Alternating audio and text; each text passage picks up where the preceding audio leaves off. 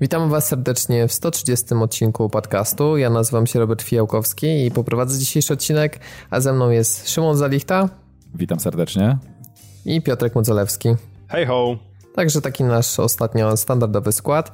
E, dzisiaj dla odmiany po ostatnich typowo growych odcinkach, ponieważ fala premier już e, za nami i teraz do świąt czekają nas tylko jakieś tam drobne e, nowości w cyfrowej dystrybucji, no to postanowiliśmy skupić się na tym, co dzieje się w branży, czyli głównie sprawy związane z wszelkiego rodzaju ogłoszeniami, nowymi zwiastunami, gameplayami, nagrodami, takie typowe rzeczy, które zazwyczaj dzieją się w grudniu właśnie z racji mm, chociażby odbywania odbywających się gali nagród e, Game Awards 2014, czy też e, PlayStation Experience, które Sony nas w tym roku uraczyło i no to już jakby zaraz powiemy, czy, czy to nam się podobało, czy nie. Tak czy siak e, można wyłuskać z tych dwóch imprez trochę rzeczy do omówienia i to będzie właśnie głównym tematem dzisiejszego odcinka. No i wspomnimy sobie też o sprzęcie, którym mieliśmy już pewnie z miesiąc temu je powiedzieć, ale zawsze coś wypadało. Mianowicie NVIDIA Shield, które przyszło nam przetestować. Ja testowałem przez tydzień, Szymon ma już od jakiegoś czasu i chcieliśmy się po prostu podzielić wrażeniami o sprzęcie, o którym być może część z Was nie słyszała, część w ogóle nie trzymała w rękach a ma swoje całkiem duże plusy, parę minusów i, i sobie to po prostu opowiemy. Z, tego miejsca chciałbym podziękować e, mojemu szwagrowi Adamowi, jeśli nas słucha oczywiście, za, za użyczenie tego sprzętu do, do, do, do, do testów. Także, hashtag, dzięki, także hashtag dzięki. układy rodzinne. Hashtag dziękujemy. Tak, akurat pracuje w NVIDIA chłop, także bardzo mu dziękujemy za to. Okej, okay, dobra.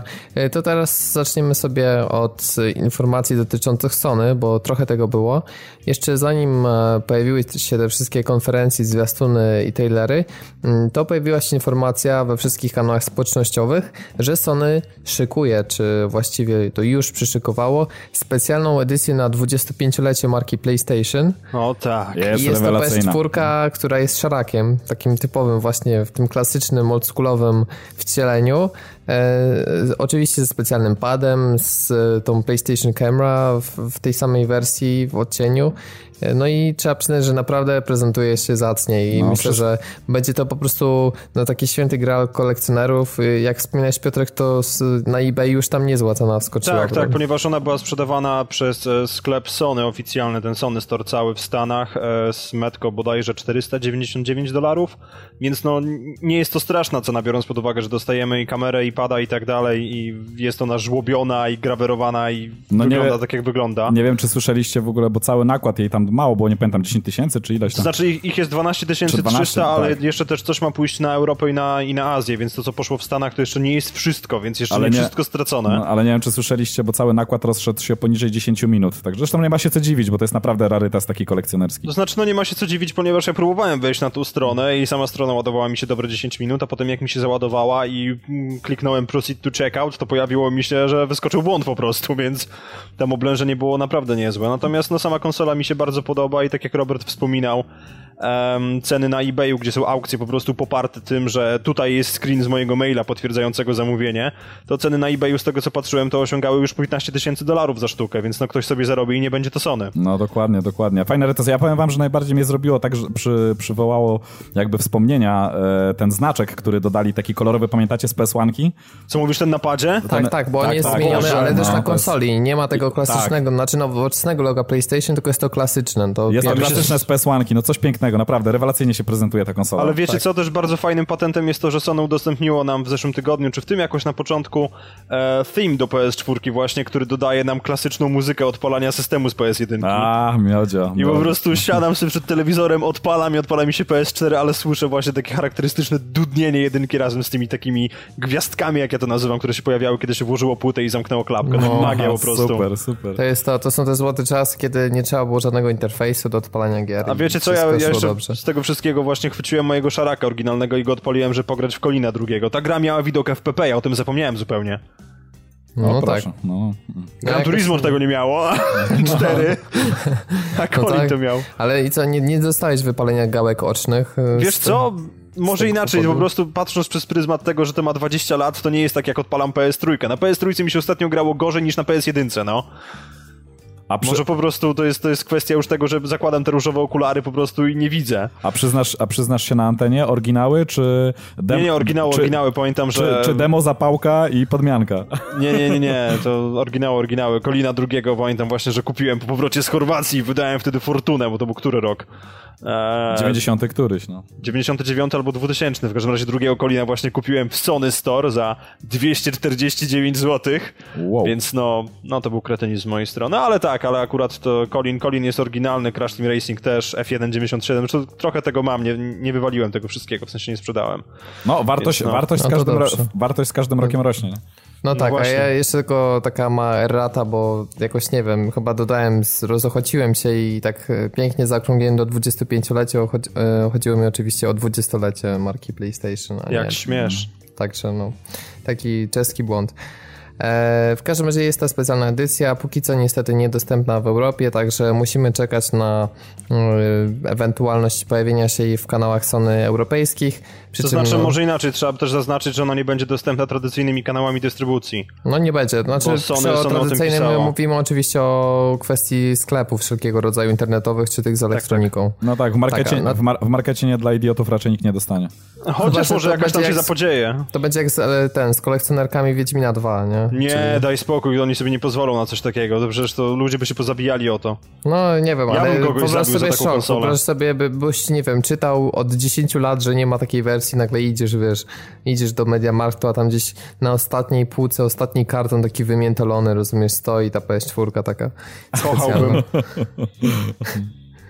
z ceną 2999 zł. I tak bym kurde sprzedał nerkę i kupił, no ta edycja specjalna mi się na tyle podoba, że no sprzedałbym to obecną... jako inwestycję po prostu. No, no. pewnie, znaczy, że tak. Ja I na... tak bym na niej grał. Mhm. Sorry. No ja wam powiem, że też bym się nie zastanawiał. Po prostu jako inwestycja, tak jak Robert mówi, bo to by była, to, to jest rewelacyjna natomiast, inwestycja na lata. No. Uwaga, płynne przejście. Natomiast nie musicie inwestować w trzy gry od Electronic wow. Arts e, na platformach Sony. Dlatego, że e, jedna produkcja pojawiła się na PlayStation 4, jedna na PS3, jedna na Vita. Na PS4 jest to Plants vs. Zombies Garden Warfare. E, zupełnie za darmo do końca weekendu było do pobrania, więc jak Właśnie, pobraliście, teraz...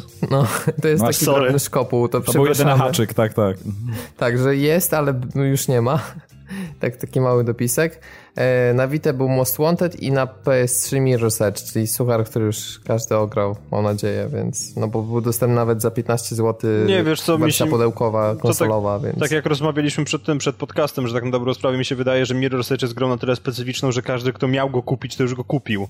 Więc no... Dokładnie, dokładnie. Ja generalnie jeszcze tylko dodam tutaj od razu z, z marszu, że jeśli ktoś nie ograł, nie kupił Garden Warfare, to, to szczerze polecam, naprawdę świetny tytuł, bawiłem się z nim wyśmienicie, wycalakowałem go, świetnie się gra. No wiadomo, jest to tytuł, który że tak powiem, docelowo ma trafić do, do bardzo szerokiego grana, grona odbiorców, więc również dużo dzieci w niego gra zapewne, ale dorośli również się będą świetnie bawić. Jest to świetny, ja już kiedyś chyba nawet o tym pisałem, nie pamiętam czy na grupie.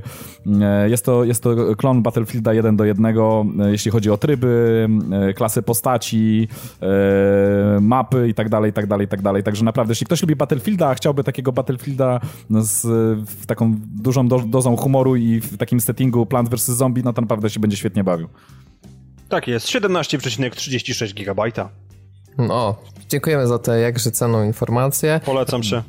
Natomiast e, teraz powiemy o grze, która mm, z pewnością 17 GB na dysku nie będzie zajmować, a jest to Uncharted 4, Thieves End. Takie dzień Segwayu. Takie anielskie chóry od razu. Dokładnie tak. E, no gra, która ma być absolutnym system sellerem, po prostu wszyscy będziemy, ci co nie mają PS4 będą kupować, ci co mają będą preorderować Uncharted 4. No i takie pytanie do was, czy po tym co widzieliście rzeczywiście jesteście najarani jak dzikie kuny, czy raczej mimo wszystko gdzieś tam się pojawiła doza, że już to widzieliśmy, że to tylko Uncharted takie Full HD i w ogóle taki no podniesienie rozdzielczości, mało nowych patentów. Jakie, jest wasze, jakie są wasze wrażenia z tego? Szymon? E, znaczy, ja generalnie powiem wam tak, no szarpałbym jak reksioszynkę, ale e, ja się troszeczkę chyba za bardzo, ja wam mówiłem to przed programem, ja się troszeczkę za bardzo nahypowałem i, znaczy, żeby była jasność, Uncharted 4 wygląda obłędnie, jest naprawdę świetne. E, jeśli chodzi I... o roślinność, szczególnie tak, tutaj tak, tak. Jeśli chodzi o roślinność, jeśli chodzi o rozdziałkę, jeśli chodzi o detale, w ogóle płynąca woda, odbicie światła latarki na skałach, no naprawdę wszystko jest absolutnie najwyższa puła. Ale powiem wam, że mm, no nahypowałem się troszeczkę za bardzo chyba na ten tytuł po tym pierwszy, po tej pierwszej zajawce, pamiętacie, która mm, tego, tym CGI-u właściwie to chyba, tak? Znaczy, wiesz, to, to no, było oni, na silniku gry. No I to i było, tylko to o znaczy, co chodzi? Może inaczej. Ja mhm. podejrzewam, że to będzie na takiej samej zasadzie, jak było w poprzednich Uncharted, czyli mamy cutscenki, które są na silniku i wyglądają debilnie dobrze, ale de facto nie są to modele używane w momencie, kiedy mm, gramy. Tak, tak, tak, tak, dokładnie, coś na tej zasadzie. Ja wam powiem, dwie rzeczy mnie tylko zniesmaczyły tak naprawdę, bo poza tym wszystko jest ok, wszystko jest naprawdę rewelacja i, i no grałbym, tak?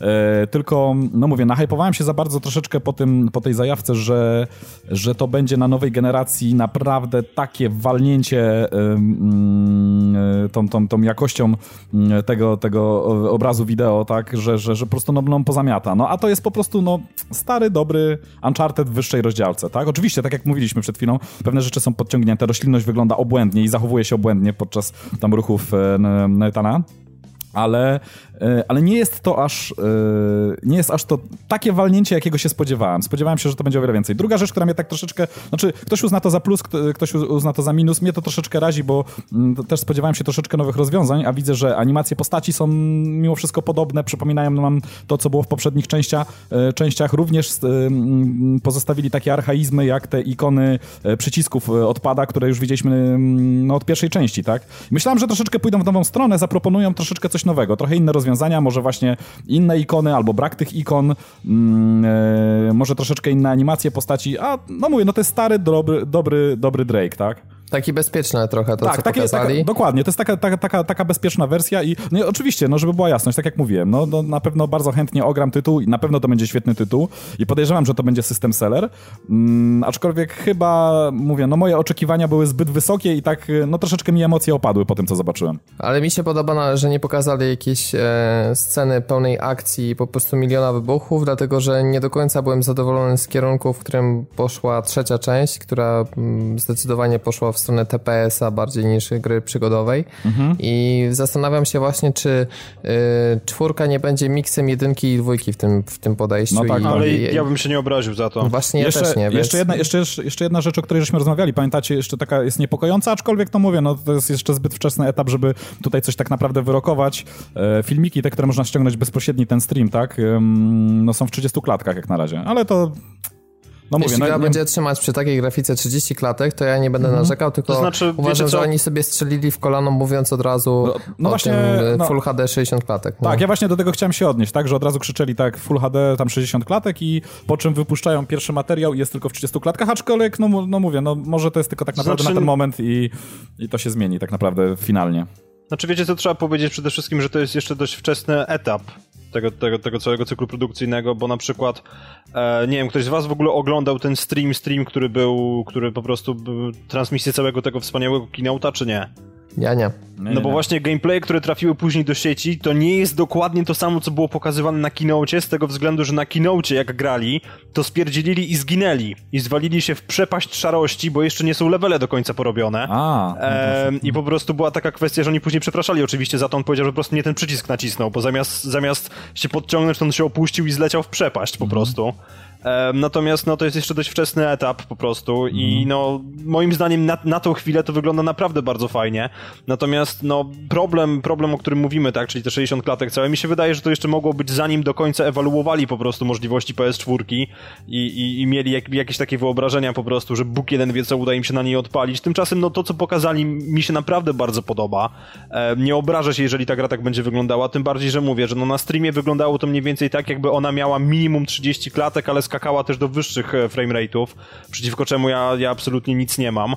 E, bo bardzo podobne rozwiązanie jest przecież zastosowane w Infamous Second Son. No jeśli jest opcja blokowania na 30, to ja też do takiej o, opcji Jezu, tak, nie mam. Ty, ty i te twoje jeden do jednego, ale o, dobra, mniejsza, nie, to nie jest miejsce ani czas na to. No nie, Wiecie no. co, ale, ale to, o czym przed chwilą żeśmy powiedzieli, um, dla mnie jest troszeczkę tylko jedna rzecz niepokojąca. A propos tego, jeszcze się odniosę do tego, co powiedziałem wcześniej um, i to, co, co, co Robert powiedziałeś, czyli, że to jest taka bezpieczna wersja, bo um, tak jak mówiłem, ja się spodziewałem troszeczkę nowych patentów, nowych pomysłów, a za,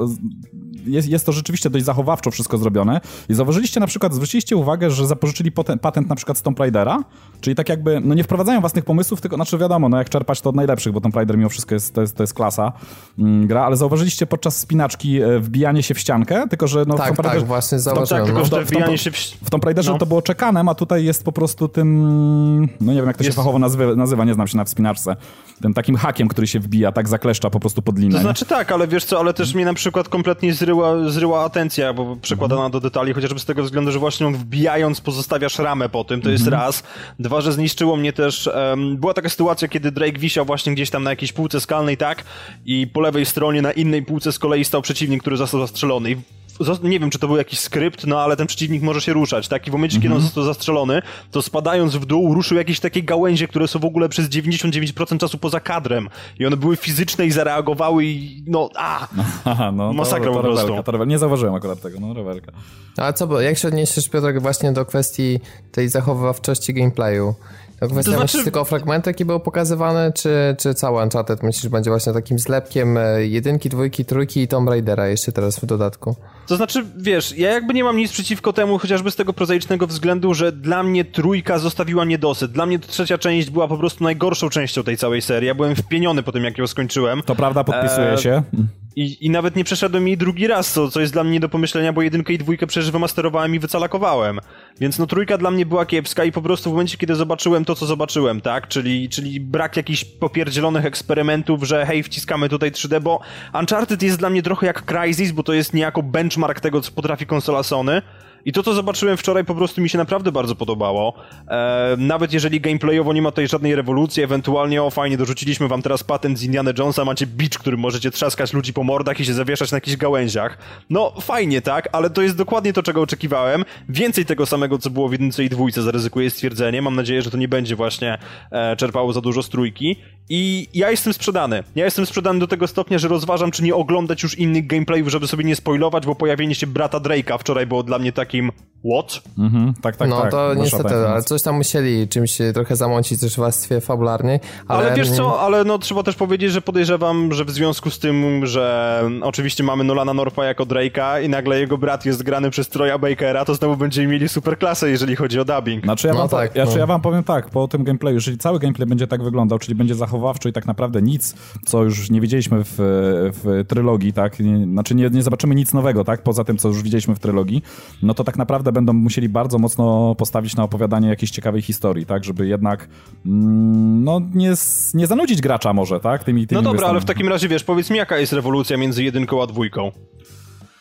Znaczy, tam była kwestia, w, jeśli chodzi o podniesienie tempa akcji, jest No tak. jednoczesnym e, utrzymywaniem kontroli gracza na tym, co się dzieje. Bardziej różnorodne środowisko, tak, bo byliśmy rzucani też tam, no wiesz, jedynka się w dużej Tak. mierze dzieje, jednak tam w dżungli, tak, i... Ale te kontekstowe animacje, nie wiem, czy tak można nazwać, dla mnie to była gameplayowa jednak Chociaż duży wam- naprzód. Chociaż powiem wam, że i w jedynce były ciekawe pomysły i ja do dziś naprawdę wspomina, wspominam z łezką w oku e, to, jak pamiętacie w jedynce, jak się gameplay zmieniał pod koniec e, właśnie jedynki Uncharted i jak stawał się tak naprawdę survi- survival horrorem w pewnym momencie, no to po prostu było coś niesamowitego. Jezu, ja pamiętam jeszcze ten patent jakby z żywcem dla mnie wyjęty z Crasha w momencie, kiedy miałeś kamerę od przodu postaci i musiałeś biec w, uciekając przed tymi Tak, tak, no Tak, to, tak. nazwijmy bardzo. to w cudzysłowie, więc no, ja się nie martwię jakby, bo Uncharted 3 moim zdaniem było niewypałem i, i nie boję się tego powiedzieć, nazwijcie mnie w komentarzach i moją matkę też różnymi rzeczami.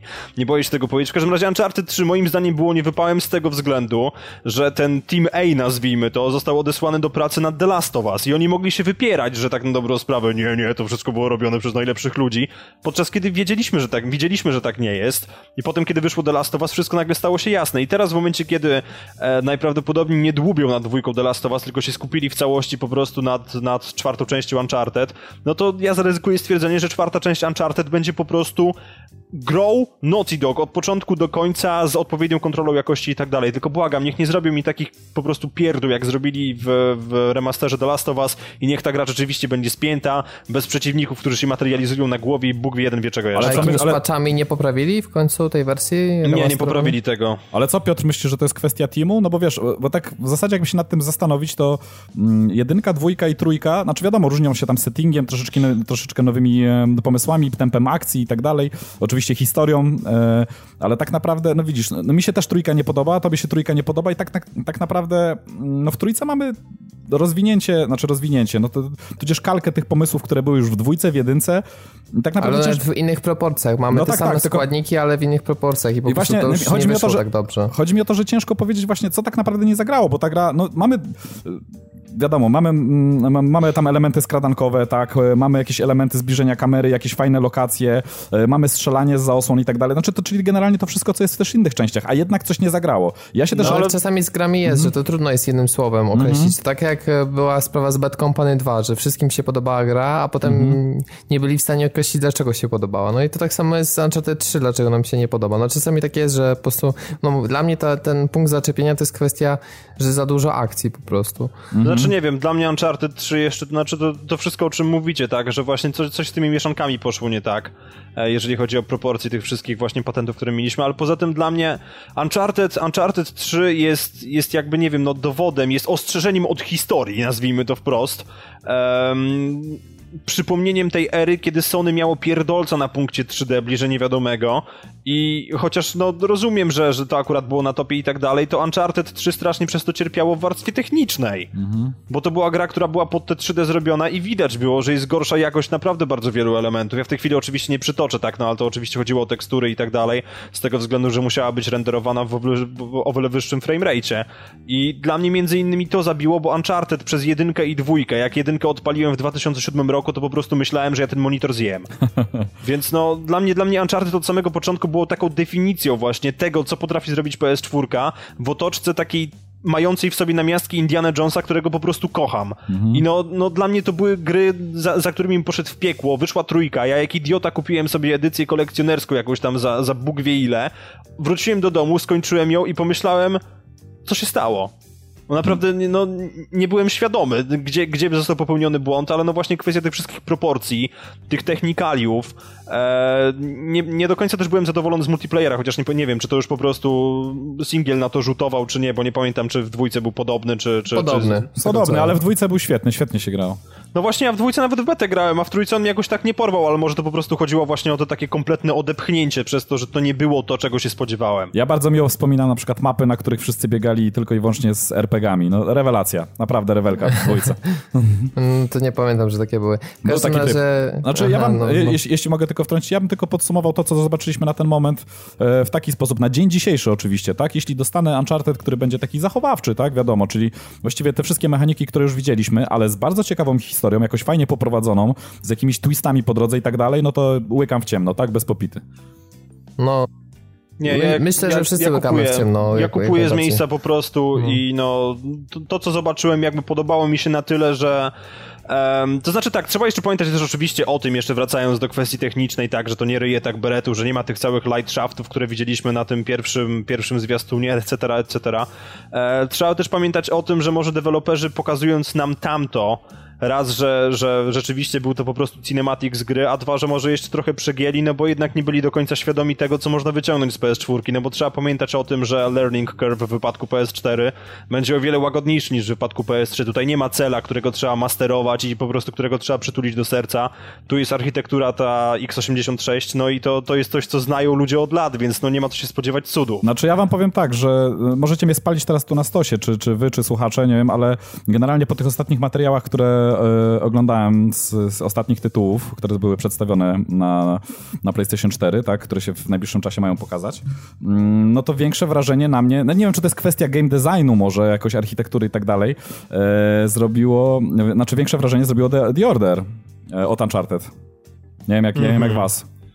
To znaczy, znaczy, no... Wiesz co, ciężko jest dla mnie porównać. Znaczy, The Order jest o tyle ciekawe, że w ogóle te dwie gry mnie ciekawią, bo cała branża poszła w kierunku otwartych światów ogromnych i takich y, tego, co Ubisoft teraz po prostu robi, czyli pierdyliard zadań pobocznych, często wtórnych, olbrzymie rozległe światy, odkrywanie fragmentów mapy itd., tak itd., tak to już dobrze znamy. Na tym cierpią mimo wszystko jednak fabuły, no bo ciężko jest y, inwestując kasę jednocześnie zrobić twardy i ciekawy scenariusz, to tylko Rockstar potrafi, bo póki co, e, no i może jakieś tam jeszcze przypadki, ale no mało kto potrafi się do takiego poziomu narracji zbliżyć w tej formule, więc y, tym ratunkiem mogą być właśnie gry typu Uncharted czy The Order. Jeśli chodzi o The Order, to moim zdaniem e, ta mechanika, nazwijmy to na szynach, które momentami będzie nam znacznie ograniczać swobodę, to może raz wypalić, raz nie, w zależności od, od proporcji, jakie będziemy mieli nad kontrolowaniem. Natomiast dla mnie The Order będzie niesamowicie nadrabiać klimatem, ale, e, ale właśnie podobnie fabułą i tu jest dla mnie po prostu ten punkt, a nie rozgrywka sama w sobie. W tej ale grze mnie nie, nie, nie, nie, nie, interesuje. Tylko, tylko wiesz co, nie, nie chodzi mi o mechaniki, bo rzeczywiście takie były zarzuty, już słyszeliśmy z wielu źródeł, że The Order będzie taką, no w dużej mierze będzie mm, strzelanką na szynach. Tylko chodzi mi o jakość wizuali, tak? Jak porównaj sobie ostatni materiał właśnie ten Uncharted 4, a z The Order, tak? Ostatnią zajawkę i zobacz jaka ilość detali, naprawdę nie wiem, czy to jest kwestia game designu i tak dalej, mm, no naprawdę The Order momentami wygląda wygląda jak e, no, interaktywny film.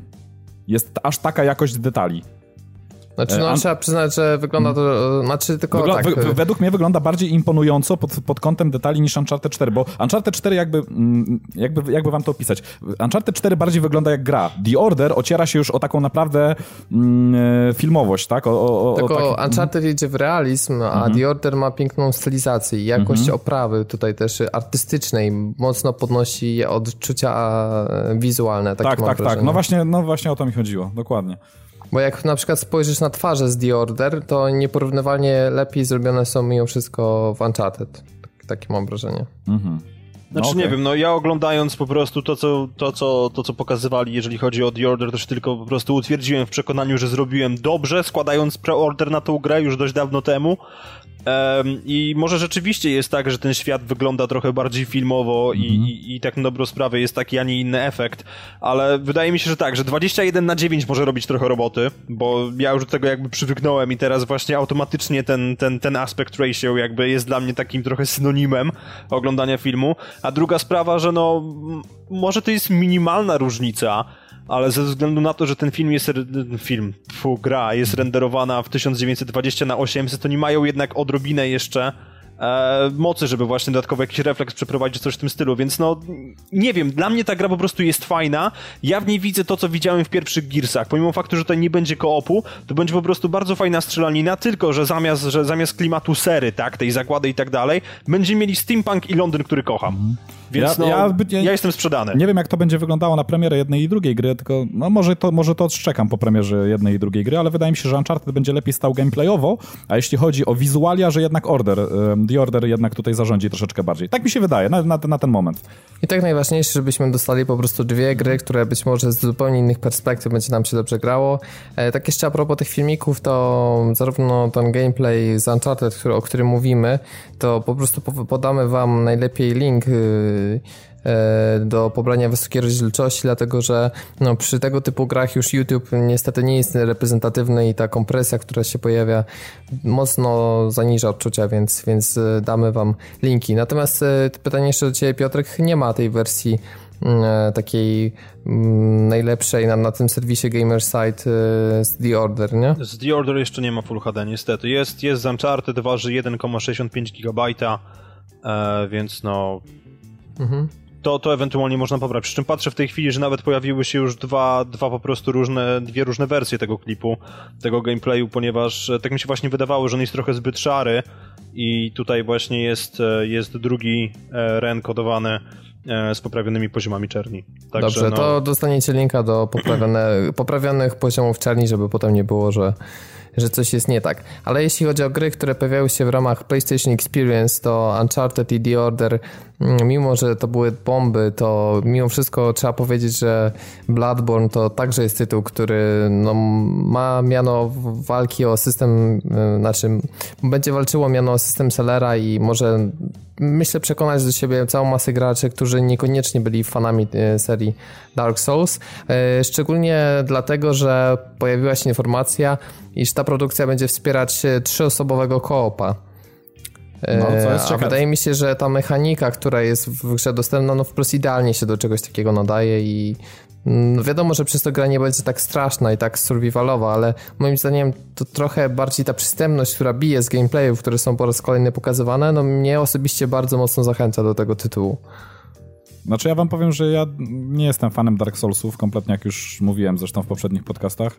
E, na Bloodborne no też jakoś nie, nie, nie, nie napalam się specjalnie, jakoś niespecjalnie mnie interesuje ten tytuł, aczkolwiek po ostatnim gameplayu, właśnie tym, na którym ukazany jest ten trzyosobowy koop i walka z bossem, no muszę przyznać, że zrobił na mnie naprawdę piorunujące wrażenie. Wygląda to obłędnie, naprawdę i sposób współpracy tych e, trzech bohaterów i to jak zachowuje się boss, atakując e, każdego z graczy graczy, no wygląda niesamowicie, naprawdę niesamowicie.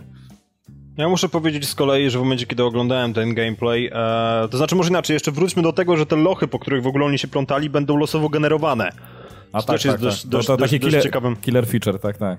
Dość ciekawym zagrajem. Natomiast w momencie, kiedy patrzyłem na walkę z tym potworem, który zionął ogniem, no przepraszam, kurde, bardzo ja widziałem Deep Down. No może trochę tak. No. Sorry, ale no po prostu przestałem na moment roz, e, e, rozpoznawać te dwie gry, hmm. rozróżniać je. E, natomiast no podobało mi się to, co widziałem, tak, leje się jucha i tak dalej, bardzo fajnie powiewała mu tam płachta w momencie, kiedy zjeżdżał windą w dół, etc.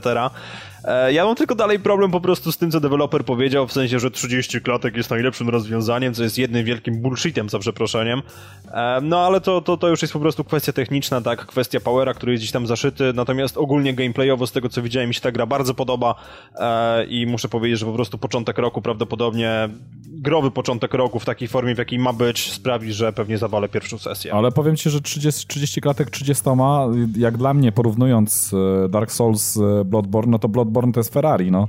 To po prostu ta dynamika się tak e, podniosła no niesamowicie. I widać, także... że technicznie oni mhm. weszli, to tak jakby teraz Telltale wypuściło nowe silniki i wszystko by działało bez problemu, bo mhm. trzeba pamiętać, że From Software jednak miało straszne problemy z tym silnikiem. Przecież pamiętacie, mhm. jakie były pierwsze pokazy Dark Souls 2 i jak ostatecznie ta, ta gra wyglądała na PS3. No, no jak, jak, z PS, jak z PS2 wręcz. No. No nie wiem, czy mówiliśmy to w zeszłym tygodniu, ale to tak na marginesie, że pojawi się też Dark Souls 2 na PlayStation 4. Z tym, że to już będzie w, w przyszłym roku i to dopiero po premierze Bloodborne, więc myślę, że trochę nikogo informacja, bo... No, na, Xbox, zamiast... na, na Xboxa też się pojawi. Tak, bo zamiast takich ciągłych remasterów, no to moim zdaniem dużo lepiej, że pojawia się nowa marka, zupełnie nowy klimat i mm, owszem, może tam Piotrek mówi, że widać trochę inspiracji z niektórych gier, tak jak chociażby z tym Deep Down, ale jak się popatrzy na klimat jako całość i popatrzy na te wszystkie filmiki, które były nam już udostępniane, to naprawdę mało gier oferuje. Tak ciężki, tak mroczny i tak krwawy klimat i to mi się super podoba, bo tam wszystko współgra z tą mechaniką i myślę, że mm, gra też potrafi, że gra też będzie dawała wycisk i to nie tylko w tej kwestii właśnie związanej z e, trudnością mechanice, tylko także właśnie z takim naprawdę ciężkim, dobijającym momentami mega mrocznym klimatem, więc liczę na to bardzo mocno, że, że uda się utrzymać też różnorodność w tym, bo jedyne co właśnie czego mógł mógłbym się trochę obawiać, to czy wszystko nie będzie na jedno kopyto.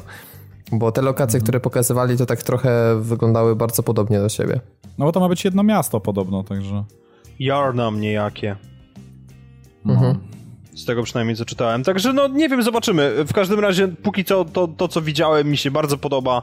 Eee, co prawda preordera jeszcze nie mam, nie wiem w zasadzie na co czekam. No właśnie, ale... no przecież trzeba pograć w koopie, nie? no tak, ale, ale no podoba mi się fakt, że właśnie mamy takie kompletne przeciwieństwo po prostu. Prawda, wiadomo oczywiście, że od, od dawien dawna Nintendo idzie w swoją stronę, tak? Ale podoba mi się właśnie, że, że, że u Sony możemy znaleźć, podejrzewam, że u Microsoftu zresztą też z czasem, e, że możemy znaleźć takie gry, które są po prostu potwornie ciężkie i, i podoba mi się kompaktowa kosa i młot, który został ukradziony gdzieś ze zbrojowni Asgardu, więc no jest fajnie, jest jucha, tylko strasznie mi się też nie podoba to, co widzieliśmy wczoraj, czyli fizyka wody. Nie wiem dlaczego, ale czy, czy to była woda, czy to była jakaś maź, ale jak tam po prostu brodzili, to było dla mnie takie, no throwback do początku generacji PS3 i Xboxa 360. Taka, Może poprawią, no. Tak, za, zawinęłeś tutaj o ten, o poziom trudności. W, powiem wam, że e, to jest fajne akurat. Przy, przyznaję ci rację, dlatego że ostatnie dwa tytuły, z którymi troszeczkę tak spędziłem czasu, e, przyznawam się szczerze, że dopiero co skończyłem Wolfensteina New Order e, wczoraj. E, i, no, i to, no proszę. Tak, i dos, ale od razu go kończyłem na Uber, dlatego mi to tyle czasu zajęło i powiem wam, że niesamowicie satysfakcjonujące jest to, dlatego że no, na poziomie Uber naprawdę wychylenie głowy w ogóle na sekundę z, z zawęgła powodowało, że zostaliśmy w momencie odstrzeleni, więc naprawdę masę frajdy, masę frajdy to sprawiało i szczególnie jeszcze, że taki update teraz doszedł do Xboxa, mm, który nam który nas informuje przy, każdym, przy każdym achievemencie. Mm, na przykład dostałem informację a propos zakończenia właśnie na tym, w tym, w tym, w na tym poziomie trudności Uber, że nikt ze znajomych, których posiadam, a posiadam ich sporo, nie skończył na tym poziomie trudności, więc to jest bardzo fajne i bardzo satysfakcjonujące. I o, gry teraz... No. no. I gry, i gry, gry, teraz, y, gry teraz tak troszeczkę nas przyzwyczaiły do tego, że są takie no, proste, lekkie, łatwe i przyjemne. I takie właśnie perełki w postaci, w postaci właśnie mm, serii Souls, Bloodborna, mm, jak domniemam, który też pewnie taki będzie, e, właśnie Wolfensteina na najwyższym poziomie trudności, czy, mm, czy Halo, które już w ogóle jest, to, to, tam jest tak wysoki poziom trudności, powiem wam, że masakra. Ostatnio też w jednym etapie spędziłem tak naprawdę ponad 3 godziny, tak? Mówię o jednym, absolutnie o jednym chapterze, tak? Jest tak, tak wysoki poziom trudności. E, także takich gier brakuje one sprawiają satysfakcję, także fajnie. Fajnie, że Bloodborne będzie kontynuował taką linię tych, tych tytułów, takich dla hardkorowych powiedzmy bardziej. No tak, a przy czym ja mam wrażenie, że będzie lekka drama z tym, że jest nieco bardziej przystępne, ale mi to pasuje, bo moim zdaniem Soulsy mają parę takich rozwiązań, które mechanika sztucznie zawyża trudności, ale ja wiem, że jest cała masa wyznawców, jakby to nie czas na tą dyskusję, nie mam wiedzy na temat tej serii, żeby się spierać, więc po prostu no, nie były te e, gry dla mnie, a przy Bloodborne to jest e, ten, ten moment, kiedy spróbuję się wciągnąć w gry From Software i mam, mam e, nadzieję, że po prostu się nie odbije.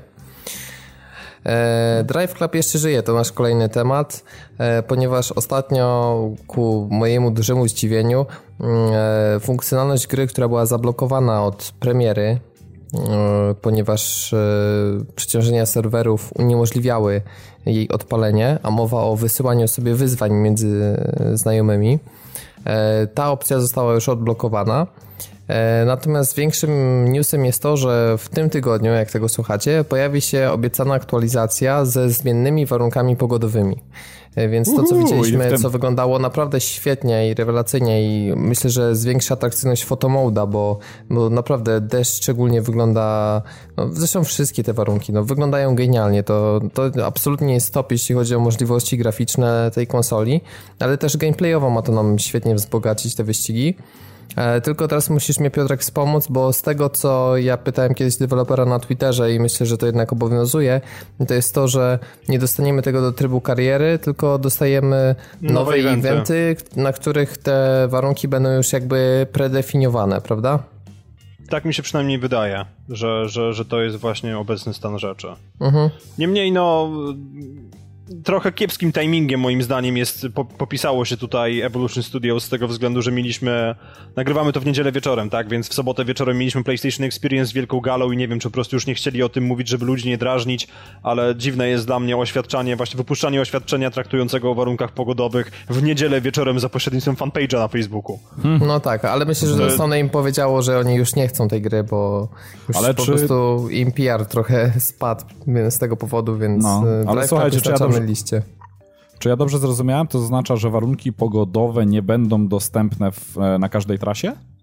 Nie, E, nie, nie, nie. znaczy- będą dostępne na własnej trasie, będziesz mógł sobie oczywiście je ustawić w momencie, kiedy będziesz organizował pojedynczy wyścig albo, Mhm. e, albo ewentualnie po prostu jeździł sobie w jakimś time trialu, natomiast no, w obecnych eventach, które są na, na chwilę obecną w trybie kariery, nie będzie ich, a pojawią się po prostu w nowych eventach, które dopiero dojdą. A, okej, okej. Czyli chodzi o tryb kariery. Chodzi o kwestię czasów, że po prostu wiesz, masz już jakieś leaderboardy zbudowane, masz określone samochody do wyboru i teraz wprowadzanie zmiennych warunków pogodowych na tych trasach spowodowałoby, że na przykład nie miałbyś szansy ze znajomymi powalczyć na tej trasie, gdyby ci zawsze padał deszcz teraz po prostu, nie?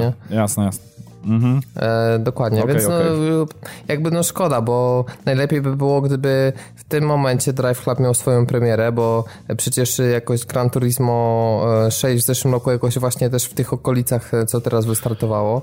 E, No bodajże 5 albo 6 grudnia była premiera. no dokładnie, więc gdyby teraz miała być w ten ostatni piątek, 5 grudnia, premiera Drive Cluba, y, który miałby działające serwery, miałby challenge, miałby zmienne warunki pogodowe, photo mode i wszystko działałoby jak należy, to m- mówilibyśmy prawdopodobnie o jednej z najlepszych gier wyścigowych ostatnich lat i grze, która może nawet w pewnych aspektach stawać się w szranki z Forza Horizon 2.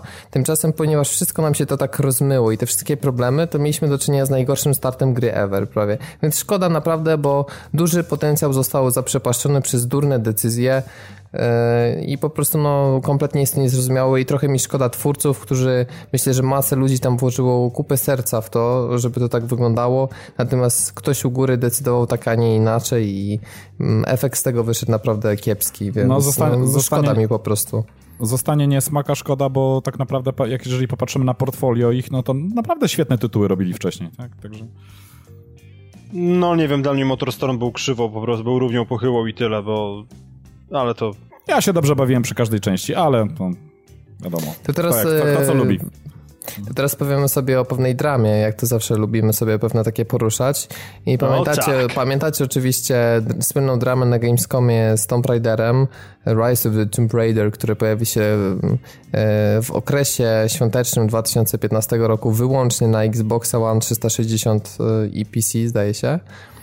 Mm, e, Chociaż już nie wiem, jak to z tym PC-tem. Chyba z Nie, PC na, nie, Xbox, no, na, wyłącznie na, na... na, Xboxa One wyłącznie. Tak, no właśnie, i- bo tam 360 chyba też będzie miała jakieś... Ja w ogóle nie wiem, po co oni robią tą wersję na 360 swoją drogą, ale no, No, to, to chyba też będzie 2015 opóźnione. roku. No tak. Nie, to będzie chyba też opóźnione, tak podobnie zresztą jak było, jak Genera- było to wspaniałe zagranie przy Titanfallu. Generalnie, Mhm. jeśli, chodzi o święta, jeśli chodzi o święta, to, to tylko na łankę wyjdzie, no, w okresie świątecznym. Tymczasem okazuje się, że Street Fighter 5 pojawi się wyłącznie na PC i PlayStation 4, przy czym nie mamy tutaj okresu podanego wyłączności, tylko jest mm, pokaz... gra została zapowiedziana wyłącznie na te platformy, w związku z czym mamy do czynienia z jakby odbiciem piłeczki e, w Microsoft i gra, która do tej pory ukazywała się na niemalże wszystkich platformach i miała tysiące reedycji, bo ten Street Fighter 4 to tam były ultra, super, ultra, ultra i tak dalej, ja już się Tak, dawno w tym super, pokupiłem. super Street Fighter HD2 Turbo Tak, Remix. tak, tak. No więc właśnie. E, dlatego w tym momencie jakby nikt mi tutaj braku konsekwencji e, nie powinien wytknąć, dlatego że ja uważam, że Sony zrobiło po prostu beznadziejnie i uważam, że takie deale działają źle dla graczy i uważam, że serie, które są już wcześniej i były multiplatformowe, takie powinny pozostać, więc dla mnie to jest słaba zagrywka Sony i słaba próba jakby odpowiedzi na to, co zrobił wcześniej Microsoft. A ja Sony będę tutaj bronił i powiem tak, z, z perspektywy takiej jakby podej podejścia do, do swoich użytkowników, no starają się zaklepać. Ja nie, mówię, nie wiadomo na ten moment, tak naprawdę nie zostało potwierdzone, chociaż no, tak jak wcześniej rozmawialiśmy przed programem, wydaje mi się, że to jest tak naprawdę ekskluzywność czasowa lub jak ty Robert e, wspomniałeś, mm, być może to będzie tak, że po prostu kolejna reedycja wyjdzie wtedy już na inne platformy, bo jest to taka marka, która już, mm, e, no, że tak powiem, była już na wszystkich platformach, większość części mm, e, i, i nie sądzę, żeby tutaj nagle Capcom zrezygnował z wydania gier na inne platformy. Są to dla nich ogromne jednak nakłady pieniędzy. E, Sony chyba nie stać jednak na to, żeby przy, podkupić tak markę, żeby była ekskluzywna tylko i wyłącznie na ich platformę. E, także, także, także pewnie się pojawi, ale ruch pod względem marketingowym, to po to, żeby zachęcić jakby więcej ludzi do kupienia tylko tej konkretnej platformy i, i to łechtanie, jak, że tak powiem, tych, tych swoich własnych użytkowników, ja Sony nie mam nic do zarzucenia tak naprawdę. Uważam, że, że dobrze postępują, jeśli chodzi o, o, o marketing swojej konsoli. Jest to A. bardzo dobrze wymierzona szpila w Microsoft. A co powiesz na to, Piotrek? E, to znaczy, ja powiem tak, ja nie będę tutaj krzyczał, tak jak było w wypadku Tomb Raidera, z tego prozaicznego względu, że Street Fighter obchodzi mnie o wiele mniej i jakby mnie osobiście to mniej dotyczy. Natomiast, no, mam, mam odczucie po prostu, że nie jest to do końca taka sama sytuacja, bo z jakiegoś dziwnego względu, nie wiem, może po prostu mam urojenia, ale wydaje mi się, że Street Fighter od, od jakby dłużej gościł na, na, na, na konsolach Sony i z tego względu jakby nie ruszyło mnie to aż tak bardzo, tak? No bo Tomb Raider przecież od pierwszej części się pokazywał. Stary, e... Street Fighter gościł nawet na Amidze. Nie, no okej, okay, w porządku, znaczy wiesz, to może po prostu wynikać z faktu, że, że ten, że Microsoft później wszedł do świata konsol, tak? Mhm. No więc właśnie, więc dlatego no tak. wydaje mi się, że tu akurat trochę twój argument jest taki, wiesz... No, Invalidą. No, no trochę tak, jest. Tak, tak, trosze, tak troszeczkę, no. Nie, okej, okay, w porządku, no ale mówię, że, że jakby mnie to specjalnie nie obchodzi z tego względu, że ta marka mnie po prostu nie obchodzi i tak jak w wypadku Tomb Raidera byłem naprawdę niepocieszony, no to tutaj bardziej powody do, do, do Sadface'a mają po prostu ludzie, którzy rzeczywiście grają w bijatyki. Jest mhm. to oczywiście no dbanie o klienta, tak, i, i, i jakby wydaje mi się, że no e, Sony zrobiło to, na co było ich stać. No i, i tyle. Słuchajcie, to jest jak w przypadku Tomb Raidera, bo pamiętacie, rozmawialiśmy dokładnie o tej samej sytuacji w przypadku Tomb Raidera. Nie wszyscy są takimi graczami, tak, którzy wszystko czytają, y, starają się z każdym newsem być na bieżąco i teraz wyobraźcie sobie, że do tych ludzi, którzy tak nie, nie siedzą w tym mainstreamie, może nie przeglądają tych informacji, ale zastanawiają się nad kupnem konsoli, bardzo lubią Street Fightera, grali wcześniej na jakiejś konsoli, bardzo lubią jakąś tam część i nagle się dowiadują gdzieś tam, że e, Street Fighter 5, czyli najnowsza część e, Capcomu wychodzi tylko i wyłącznie na PlayStation 4. No, informacja jest jasna, tak? I żeby pójść do sklepu i kupić właśnie tą konkretną konsolę. Także no, ruch jest e, zrobiony świetnie i naprawdę zawodowo i podejrzewam, że nawet jak za parę miesięcy e, wyjdzie informacja jakaś potwierdzająca, że, że Street Fighter 5 pojawi się jednak na innych konsolach, czy w tej edycji, czy w innych edycjach i tak dalej, to tak czy inaczej znajdzie się grono osób, które kupi PlayStation 4 pewnie dla, dla tego tytułu, bo jest to bardzo dobry tytuł i nie oszukujmy się, jest to jedna z najlepszych bijatyk na rynku. No tak, na pewno lepsza niż Injustice, co tak wam powie. Nie, błagam, po prostu ściągnąłem to Injustice i po chwili było mi szkoda, że, że naraziłem mój dysk twardy na zużycie.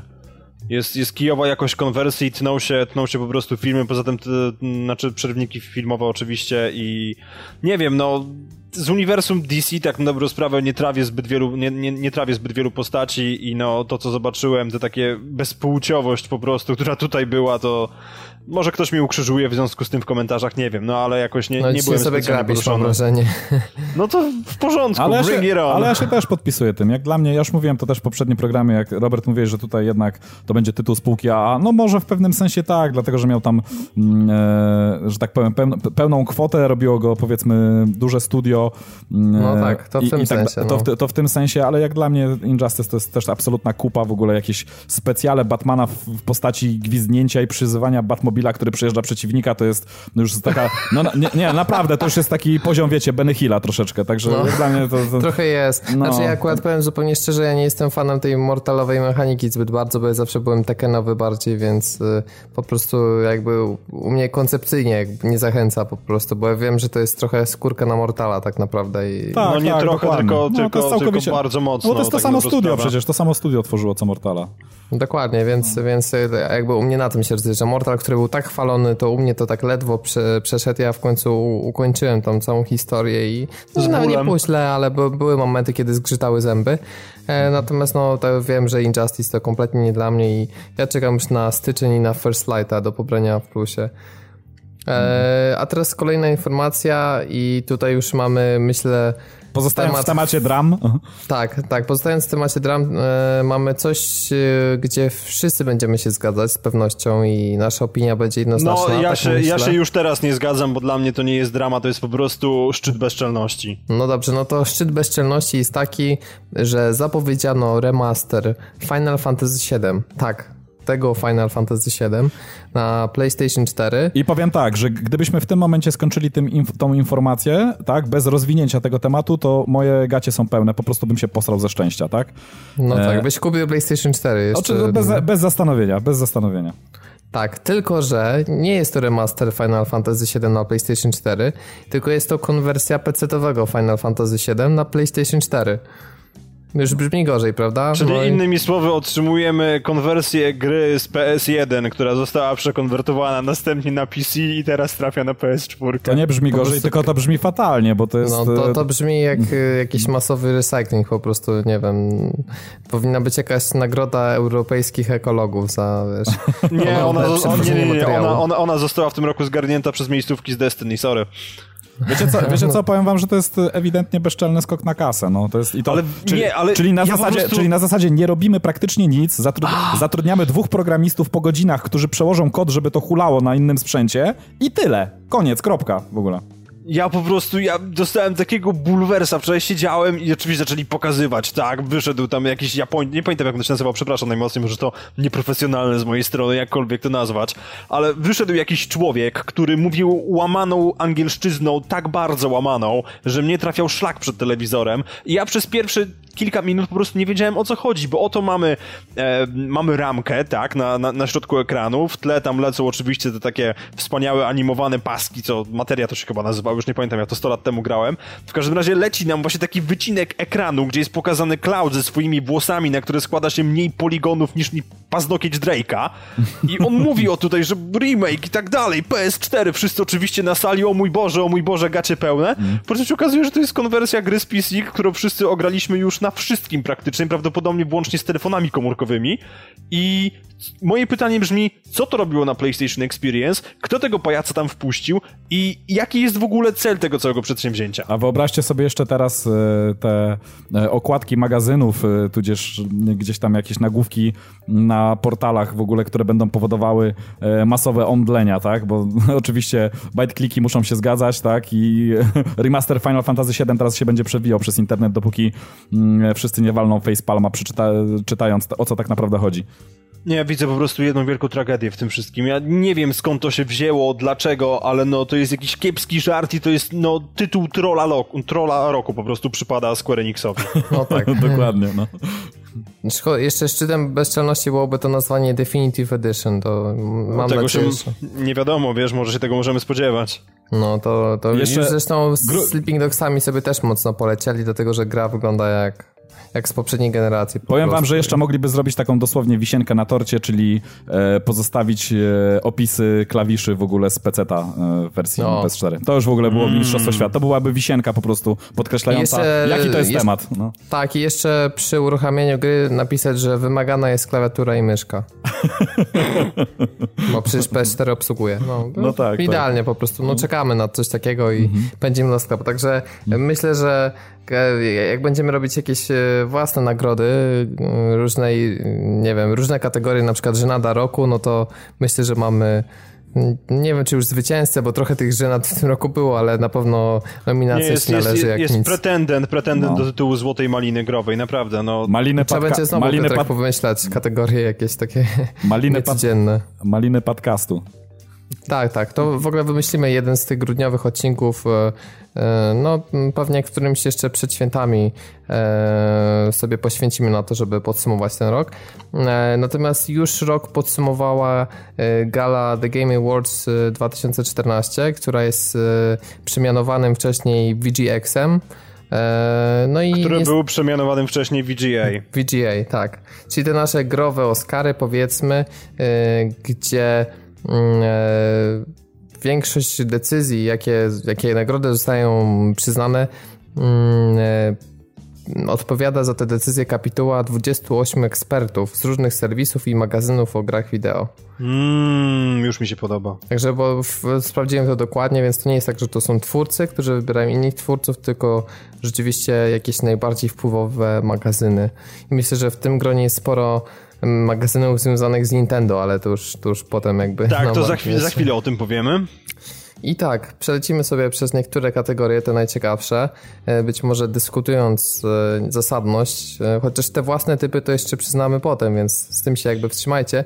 Natomiast jeśli chodzi o najlepszą strzelankę, no tych strzelanek było cała masa i tutaj myślę, że mm, można by się spierać czy Far Cry 4, czy Wolfenstein The New Order. No ja zawsze mm, chętniej patrzę na gry, które są świeże i w, w tym sensie, że no dawno nie mieliśmy dobrego Wolfensteina, o tak, a Far Cry 3 był raptem dwa lata temu, więc, więc ja poza bym jednak się skłaniał ku, Wolfen, ku Wolfensteinowi po Podpisuję prostu. się wszystkimi kończynami. Powiem wam, że Wolfenstein w wielu miejscach wybija się ponad, ponad przeciętność e, w wielu miejscach i to powiem wam, że nawet w kwestii mechaniki, bo wydawałoby się, co w strzelankach można zrobić więcej. Powiem wam, że e, ja się bawiłem do tego stopnia fantastycznie z tym tytułem i nie mogłem wierzyć w to, jakie wizualia, jakie efekty nam zafundowali tutaj e, twórcy. Wyobraźcie sobie, że Wolfenstein to jest jedyna, jedyny shooter chyba, no, nie wiem czy w Blacku tak nie było, nie pamiętam, to już jest niestety dosyć stary tytuł i nie pamiętam tego na ten moment, ale wyobraźcie sobie, że jak, w zależności od tego jak puścicie serię e,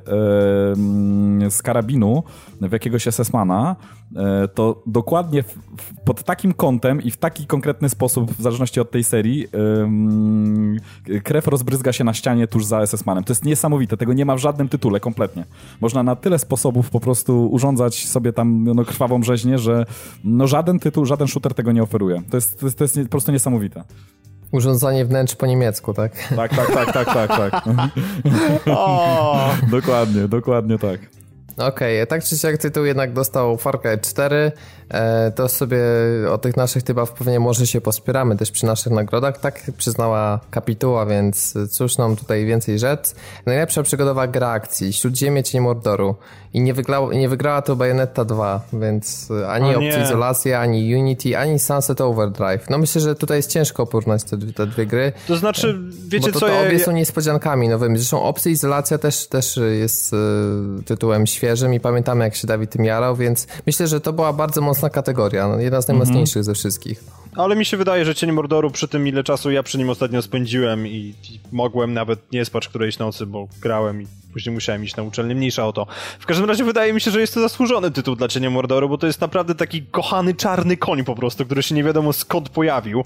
E, I, I, no naprawdę, biorąc pod uwagę nakład pracy, który został włożony w tę grę, w to jak ona jest dopracowana i, i, jaką historię opowiada i w jaki sposób to robi. Może inaczej, tak, w inne gry z tej kategorii niekoniecznie grałem. No właśnie, więc, więc, więc... jakbyś zagrał w ten Sunset Overdrive mi tak, wiesz... Właśnie, ale słuchaj, to jest, to jest właśnie dziwne, ponieważ ja w Sunseta nie grałem, a on właśnie tak skłaniałem się ku niemu widząc nominację, bo Bajonety od razu odrzuciłem z ze względów na gust, tak.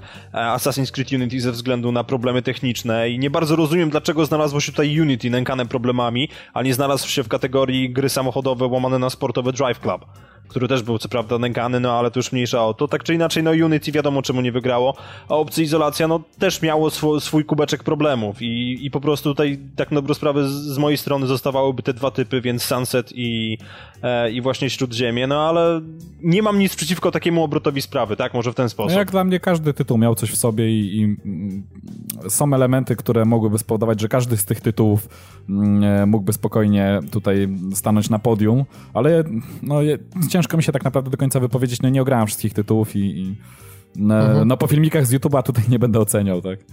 Najlepsza gra RPG, Dragon Age Inquisicja. No tutaj kwestia taka, że no takich galach z reguły jednak wygrywają gry typowo AAA-owe. Mieliśmy trochę niszowego South Parka, Divinity, yy, yy, mieliśmy też Bravely Default i Dark Souls 2, które do końca takim RPG nie jest.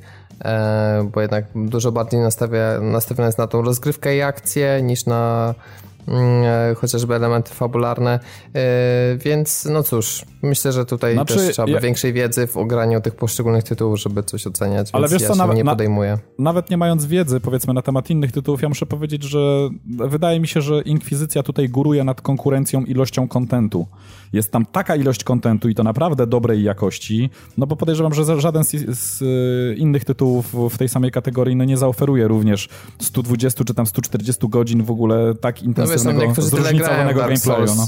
Bo no Dark okay, Souls możesz, no. wiesz, policzyć mhm. New Game Plus i też będzie, no ale mhm. no, z, może nie tak zróżnicowany, to fakt. Mhm, e, teraz m, parę ka kategorii pominąłem, bo jakby o bijatykach czy grach rodzinnych to nie za bardzo chciałbym rozmawiać, natomiast y, najlepsza gra sportowa łamana wyścigowa. No, co roku w ogóle FIFA 15 to jest porażka, że została nominowana. Forza Horizon 2 y, no to myślę, że tutaj ja bym się skłaniał ku tej produkcji. Tymczasem tytuł przypadł Mario Kart 8. No to jest w ogóle jakieś nieporozumienie jak dla mnie. I nie chodzi o to, znaczy ja nie grałem w Mario Kart, aczkolwiek słyszałem bardzo dużo dobrego, troszeczkę się też naoglądałem, myślę, że jestem w stanie to jakoś w miarę obiektywnie ocenić. Oczywiście, że nie oszukujmy się, Mario Kart 8 jest na pewno jedną z najlepszych gro, gier party, jak party game mm, ever, tak? I jak najbardziej. No to jest kategoria gra rodzinna, Mario Oczywiście. Kart 8 wygrało i, i jakby i pod... koniec jest dyskusji, nie? I, po, i, po, I, podejrzewam, że jak zaprosiłbym znajomych i miałbym y, do dyspozycji albo zagrać z nimi kanapowo w ogóle w Mario Kart, albo pokazać im Forza Horizon, w którą no, niestety kanapowo nie można zagrać, to podejrzewam, że Mario Kart byłby o wiele lepszym wyborem. Ale jeśli chodzi o grę jako całość i to, co oferuje, no to absolutnie, no Forza Horizon 2 zmiata, Mario Kart tutaj zjada na śniadanie, nie ma o czym gadać, więc skąd taka decyzja, nie mam absolutnie pojęcia. Nie mam pojęcia, ile absynthu wlali w siebie ci jurorzy, wybierając tę kategorię, ale no podejrzewam, że w ruch też poszła kokaina bo naprawdę, no, sorry, nie, po prostu nie. Była kategoria gra familijna, jest piętro wyżej, wszystko świetnie, macie swoje Mario Kart 8, ale następnie, no po prostu nominowanie go i, i przyznawanie mu tytułu w kategorii gry wyścigowej, no. Nie, przepraszam. Zresztą nominacja do Trials Fusion na Brack Drive Cluba, no chociażby tak z przyzwoitością można było no, nominować. No, także... Dokładnie. No, najlepsze wrażenia sieciowe. I tutaj mamy Call of Duty Advanced Warfare, Dark, Dark Souls 2, Destiny, Hearthstone y, i Titanfalla. No i wygrało Destiny o dziwo. I tutaj jeśli chodzi o te wrażenia sieciowe w rozgrywce single, takiej mieszanej między single player a multiplayer w ten koopowy, to wszystko ok, natomiast e, cały czas niesamowity hejt się leje na Bungie, oni nic z tym nie robią.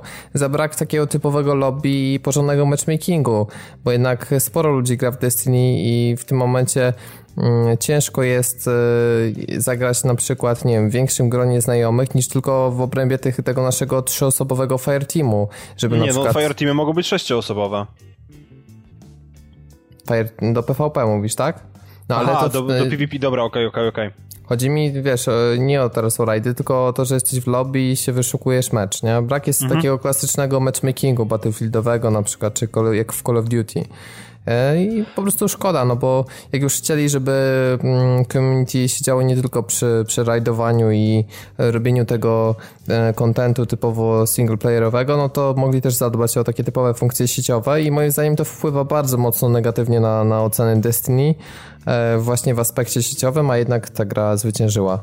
Ale Więc powiem dla mnie wam, to jest osobiście dziwne, no, że gra, która nie ma po prostu lobby, wygrywa taką kategorię.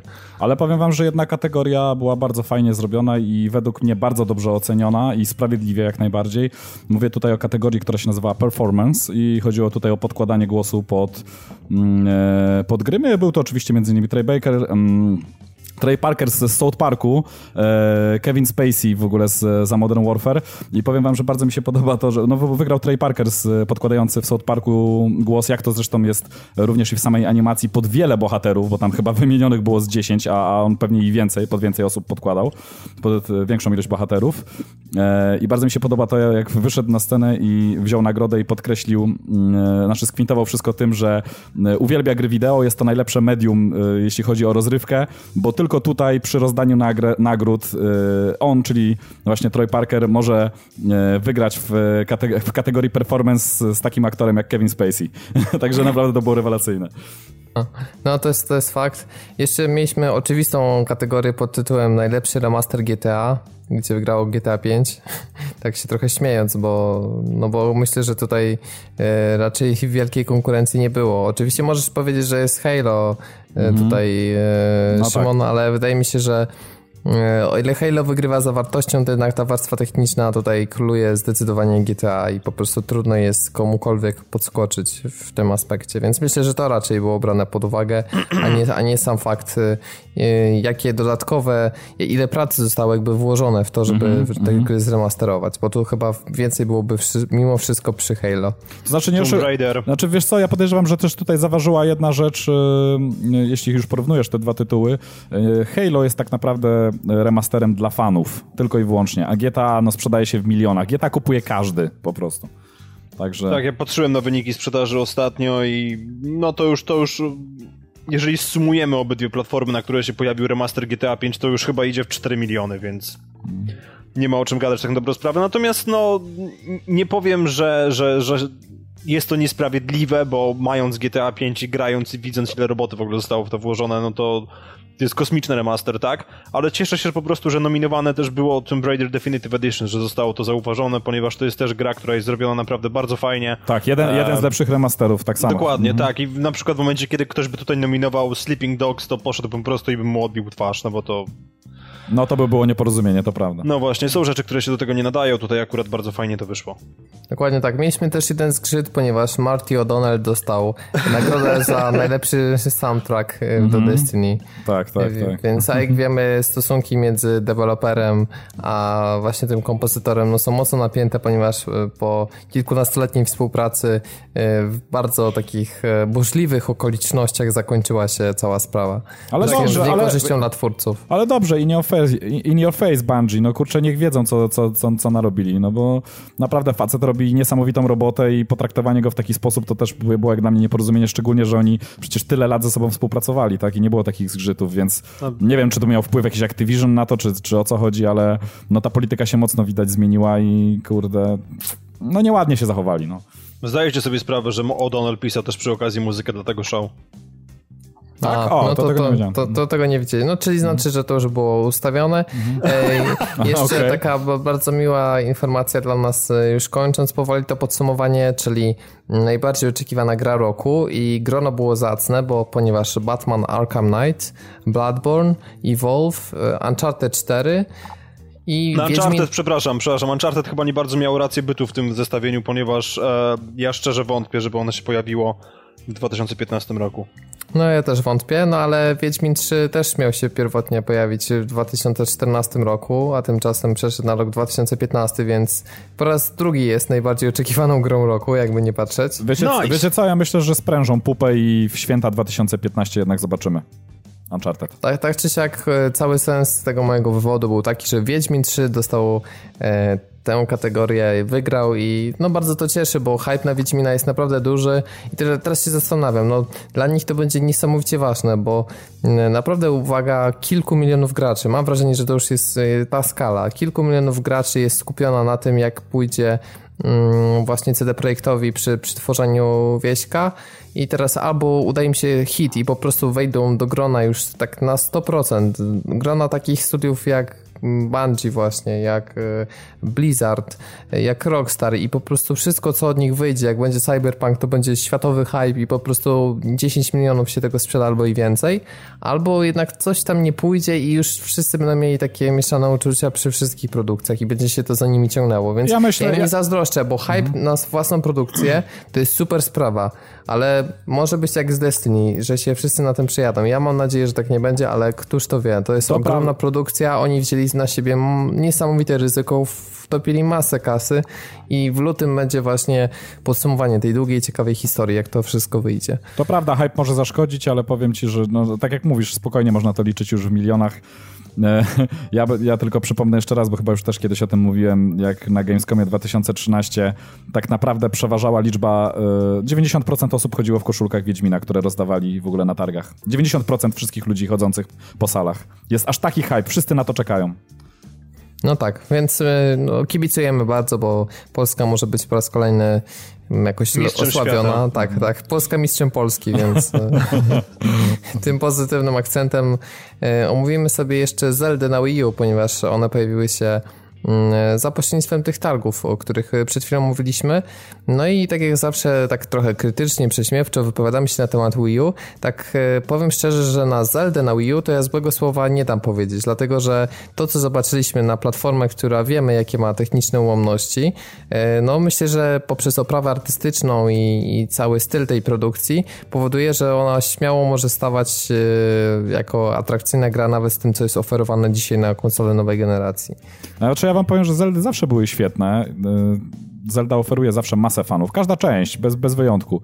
No ale to po tym, co, co teraz pokazali, naprawdę powiem wam, że Mistrzostwo Świata, ja się czuję bardzo zachęcony. Jest to tytuł, który myślę y, będzie pierwszym takim bardzo dużym, znaczy pewnie tam fani Wii się ze mną nie zgodzą, Wii U, ale myślę, że to będzie pierwszy taki duży system seller, który, który naprawdę nawet, nawet jest w stanie mi wepchać tą, tą konsolę do domu. Przy, ale dzisiaj wsadzamy kij w no, mrowisko, o matko. Przynajmniej, przynajmniej na czas jej ogrania. Powiem szczerze, tak z Robertem żeśmy zresztą rozmawiali, a z Piotrkiem chyba też zresztą przed, e, przed programem i bardzo mocne skojarzenia tutaj są z Shadow of the Colossus. E, chodzi o tą jazdę e, koniem, eksplorację, ogromny teren, ogromne płacie terenu, naprawdę. I sama mechaniki, mechanika strzelania z łuku, walki mieczem w ogóle na koniu, mm, naprawdę prezentuje się to wyśmienicie w ogóle. Oprawa jest świetna.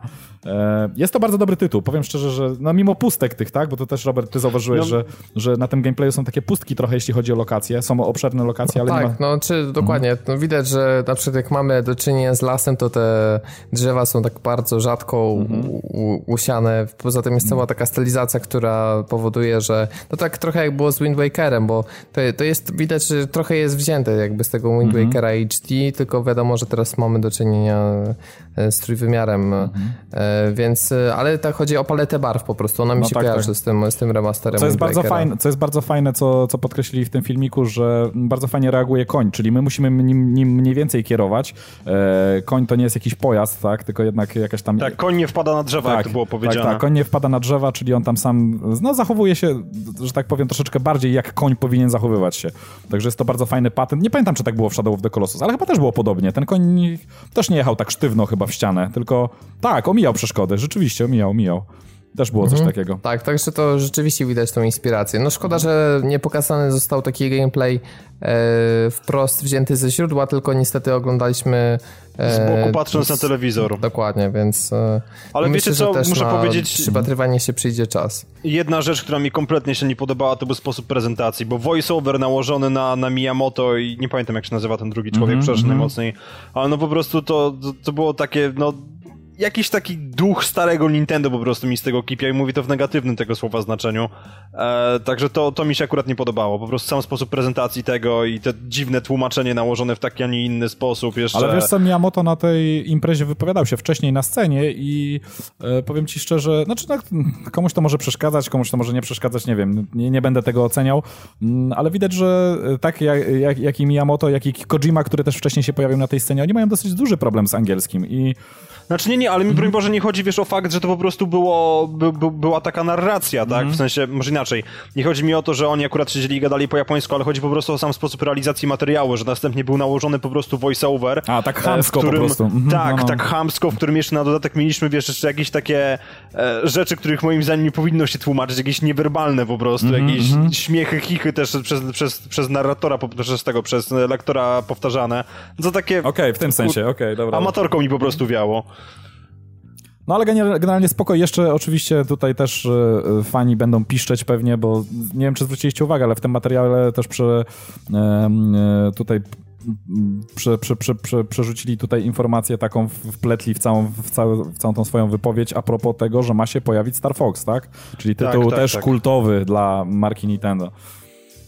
No, czyli być może Wii U jednak e, w końcu osiągnie dwucyfrowy wynik sprzedaży, no bo wydaje mi się, że takie tytuły to już trochę ich tam podniosą, tylko no ta konsola jest już jednak te parę lat na rynku i lecą te miesiące, lecą i na tego system Zelda czekamy, czekamy i wydaje mi się, że Zelda to jest już taki ostateczny po prostu, no jak mhm. już by to nie wypaliło, to znaczy, że konsola już po prostu jest typowo do kosza i nic z niej nie będzie. Zresztą no i tak no, pamiętajmy jaki ogromny spadek, ile było sprzedanych y, konsol Wii, ile mamy Wii U, więc y, to no, i tak wiesz, o sukcesie no to... nigdy nie będzie mowa w przypadku tej konsoli. No tak, tylko to jest, to, to jest jednak trochę inny target też tych konsol moim zdaniem, więc... No tak, ale to już dyskutowane było wielokrotnie, mamy to omówione, tak. więc można przejść do PlayStation Vita, tak a propos konsol, które y, umierają, czy jakieś mają konwulsje pośmiertne, to już jak to, jak to woli sobie tam powiedzieć. Natomiast e, nie umarła ostatecznie Vita, mm, e, ponieważ pojawi się na nią 7 gier, co zostało hucznie na PlayStation Experience Więcej niż zapowiedziane. 7. No nawet więcej znaczy, Zostało mhm. zapowiedziane, że pojawi się 7, a pojawi się 9 albo 10 nawet.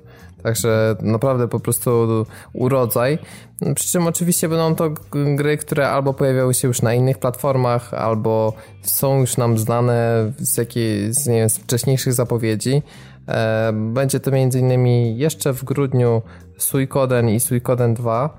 Mm, będzie to Towerfall Ascension, e, to będzie na początku przyszłego roku. Będzie to Octodad, Deadly Sketch i to chyba było, w, nie było czasem to w plusie?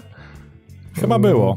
Tak Octodad? Nie jestem znaczy, pewien. chyba na obniżce było jakieś po prostu z plusem. Aha, to na, na obniżce to prawdopodobnie, gdyby był darmowy w plusie, to pewnie bym go ściągnął i, mhm. i grałbym.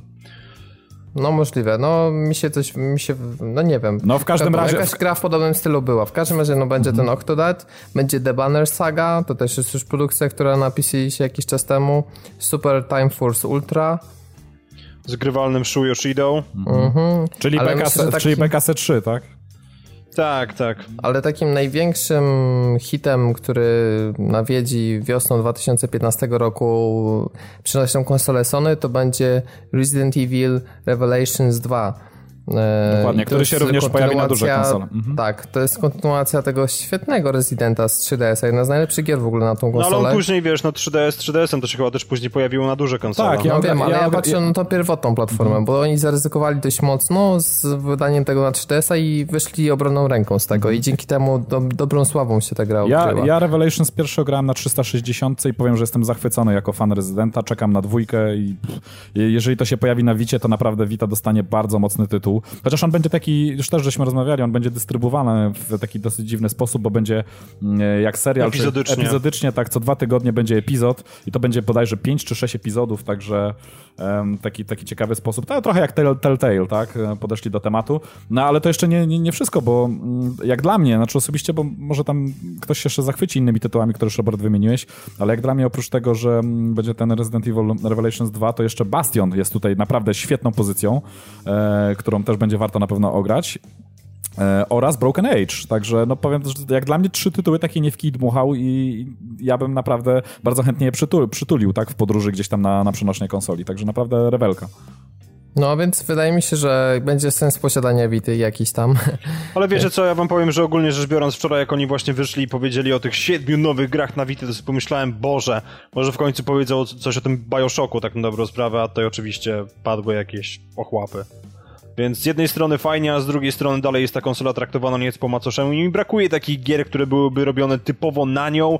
I no może nie byłyby AAA, ale Double A chociażby, czy coś w tym stylu, bo no na PSP naprawdę przesiedziałem masę czasu um, chociażby z Gran, Tur Gran Turismo chciałem powiedzieć, z, z GTA Vice City Stories, czy, czy najwięcej w ogóle spędziłem w Ace Combat Skies of Deception, gdzie nabiłem dobrze ponad 140 godzin, ale właśnie brakuje mi takich gier na Vita, bo Vita staje, zdaje się stałaś taką maszyną dla indyków po prostu. No mhm. tak, ale właśnie z tych indyków możesz sobie tam masę znaleźć takich mniejszych, też, też ciekawych gier, więc to jakby wiesz, jest kwestia po prostu podejścia, czy, czy te gry ci pasują, czy nie, bo jeśli, jeśli komuś one odpowiadają, to z tego co widzę, to większość gier ostatnio takich mniejszych, niezależnych, to zawsze obskakuje PS4, PS3 i tą Vita jednak też wspierają, ponieważ to jest, jest zdaje się łatwa kwestia odnośnie publikacji A, w ogóle, wie, wiecie co? Na, na tą platformę. Wiecie co, na Game Awards bardzo mnie zaskoczyła informacja, że Ethan Carter to jest, w ogóle był w dziale indie Eee, także kto wie, może, może i ten Carter się pojawi w końcu na Wicie. No na Wicie to raczej nie, póki co niech się skupił na PS4, a później na Xbox One jeszcze, bo o tym przebąkiwali póki co. Mhm, mhm. No tak, tak, no, oni dopiero zaczynają robić, więc, więc to jest jakby kwestia przyszłego roku. No ale skoro gra była tak genialnie zoptymalizowana na PC, to jest szansa, że będzie też bardzo ładnie wyglądać na PS4, więc jakby czekamy na, jakieś pierwsze gameplaye, zwiastuny, trailery i tak dalej, i tak dalej. No i dobrze, no to teraz sobie zamknęliśmy to wszystko. Jak słyszeliście, mówiliśmy naprawdę masę nowych gier, które wyjdzie. Może bez jakiegoś takiego, nie wiem, mega, super, hiper y, killera, chociaż te pierwsze trzy gry, czyli Uncharted, The Order i Bloodborne, to, to są rzeczywiście no, ta pierwsza liga growa. No ale zobaczymy, jak, jak już będzie parę miesięcy 2015 roku, czy na pewno wszystko wyjdzie, czy znowu nie będziemy no mieli... Luty tak... tak, luty tak na dobrą sprawę jest tutaj obłożony, tak? Bo chociaż nie, Bloodborne chyba ma się pojawić w marcu, bo się zdaje, że tam była premiera przesunięta o miesiąc. Tak, tak, tak. tak. tak no Batman order, też order, e, order, się przesunął. Mhm. Order luty, Bloodborne marzec i Uncharted nie wiadomo. No, no ja tak, tak. będę miał w takim razie w lutym dylemat, czy Wiedźmin, czy, czy ten, czy The Order. No, będzie to bardzo ciężki dylemat.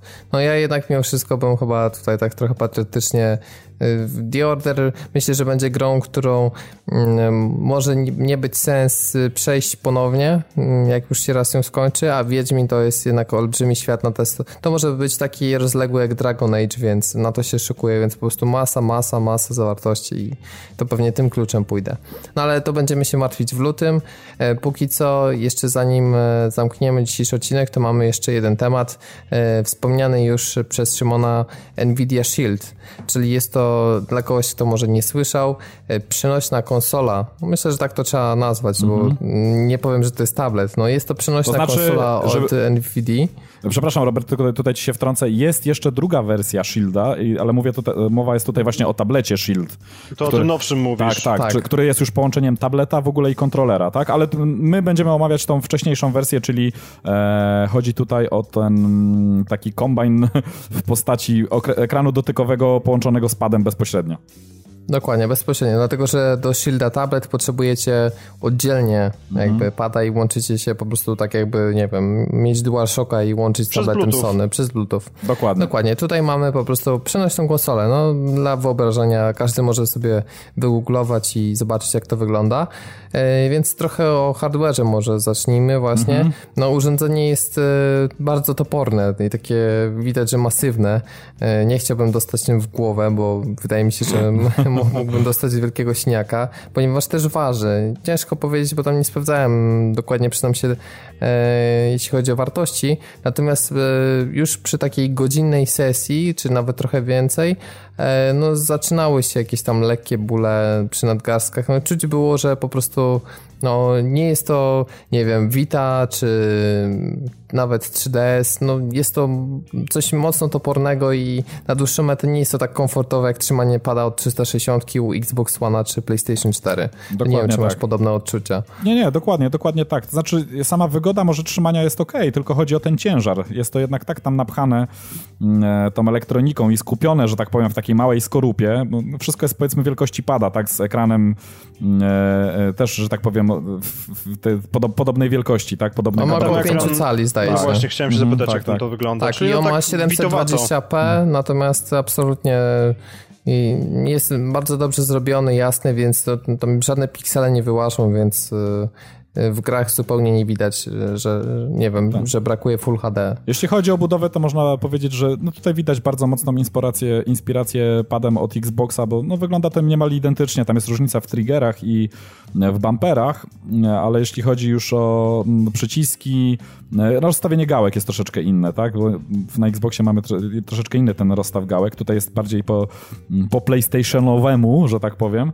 E, ale gałki też, że tak powiem, same wykonanie gałek, mm, te, te wgłębienia i tak dalej, to też widać, że to jest mocna inspiracja e, Xboxem. Ekran jest oczywiście dotykowy, czyli mamy tutaj taki, no mówię, no jest to trochę tablet, trochę konsola przenośna. E, Taki, znaczy, no, żeby było mhm. jasne, w pełni działający z Androidem, także tak, e, tak. to nie jest tak, że mamy tylko i wyłącznie do odpalania gry i wchodzimy do, nie wiem, Google Play'a tylko po to, żeby kupować gry. Normalnie możecie sobie oglądać YouTube'a, odpalać przeglądarkę i co to znaczy, mnie osobiście mm. zaskoczyło, to tylko dokończę, mm. że ponieważ sprzęt działa na chipie Nvidia Tegra 4, ponieważ ma ekran 720p, i ponieważ ma czystego Androida tak naprawdę, bez żadnych zbędnych nakładek, tylko autorskie aplikacje NVIDIA są jakby tym wzbogaceniem, to sprzęt działa niesamowicie szybko i płynnie i rewelacyjnie. No, tak, to naprawdę prawda. przyznam, że jest szok. Ja, ja mam na przykład Galaxy S4, to w porównaniu do, no ten shield po prostu płynął po tych no. wszystkich aplikacjach odpalał niesamowicie szybko. No ja też miałem w swoich dłoniach i tablet, e, na, i tablety na Androidach i jakieś tam przeróżne smartfony na Androidach, z którymi no jednak jest problem. Ta płynność gdzieś tam, gdzieś tam ucieka. No, jest masa niepotrzebnych rzeczy rzeczywiście zbędnych. Tutaj, tutaj naprawdę jest duży szok i e, i naprawdę działa to wyśmienicie. E, taką, mm, o czym trzeba powiedzieć, tak? Jeśli chodzi o te gry i aplikacje, to tak naprawdę Shield działa, w, jakby można powiedzieć, mm, korzysta z trzech baz jakby, tak, tych, tych aplikacji. Jedna to jest taka znana wszystkim użytkownikom właśnie tabletów, telefonów, czyli typowy sklep androidowski, tak, Google'a, e, z którego możemy pobierać wszystkie, dokładnie te same aplikacje, tak naprawdę te same gry, te same aplikacje, które są mm, na tabletach i, i w ogóle w wszelkich sprzętach działających na, na Androidzie.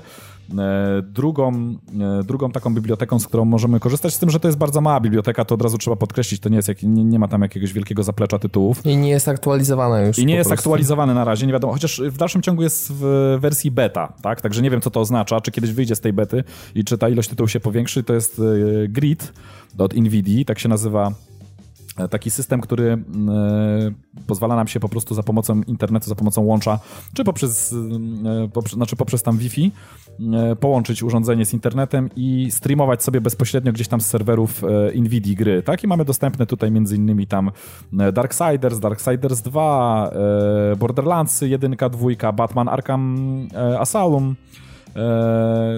co tam jeszcze, wyścigi Grid, z tego co pamiętam, no kilka tam tytułów takich, takich, mm, które muszę powiedzieć, że całkiem sprawnie działają, mimo że e, konsola cały czas pokazywała mi, że mam jednak za, za słabe łącze, chociaż nie uważam, że mam akurat jakoś tam specjalnie słabe łącze. Ja mam 25 megabitów chyba na ten moment. E, no i konsola mimo wszystko cały czas wyświetlała ostrzeżenie przy próbie połączenia z tym gridem, że...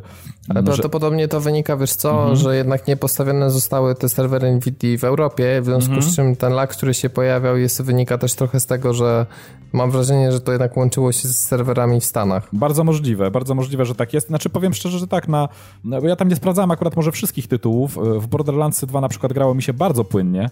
Powiedziałbym, że naprawdę bez, bez jakichś tam specjalnie dużych lagów. Mm, ale już na przykład w, w Batmanie już zdarzały mi się lagi, także nie wiem mm, od czego to do końca zależy, czy, czy jakie, są, jakie są różnice, może chodzi o specyfikacji samego tytułu. Aczkolwiek można w miarę, nawet tutaj z Europy, w, w niektóre te tytuły w miarę płynnie grać przy już takim łączu, mówię, nawet jak ja mam 25 megabitów.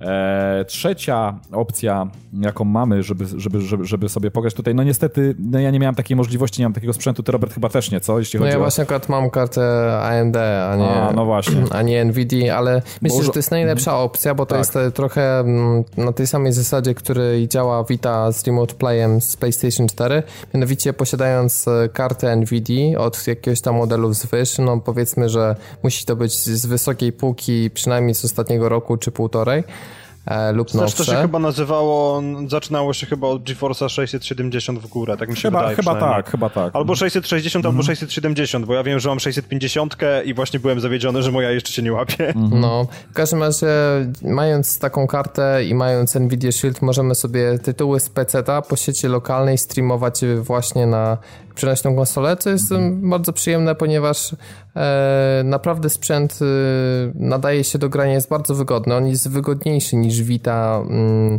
mówię, nie pod względem ciężaru, ale przez to, że to jest pełnoprawny pad, a nie, mhm. więc gałki są normalne, pełnowymiarowe, nie tak jak na, na Vicie. No czujemy się e, generalnie tak jakbyśmy, no czujemy się generalnie jakbyśmy trzymali pada od Xboxa, także...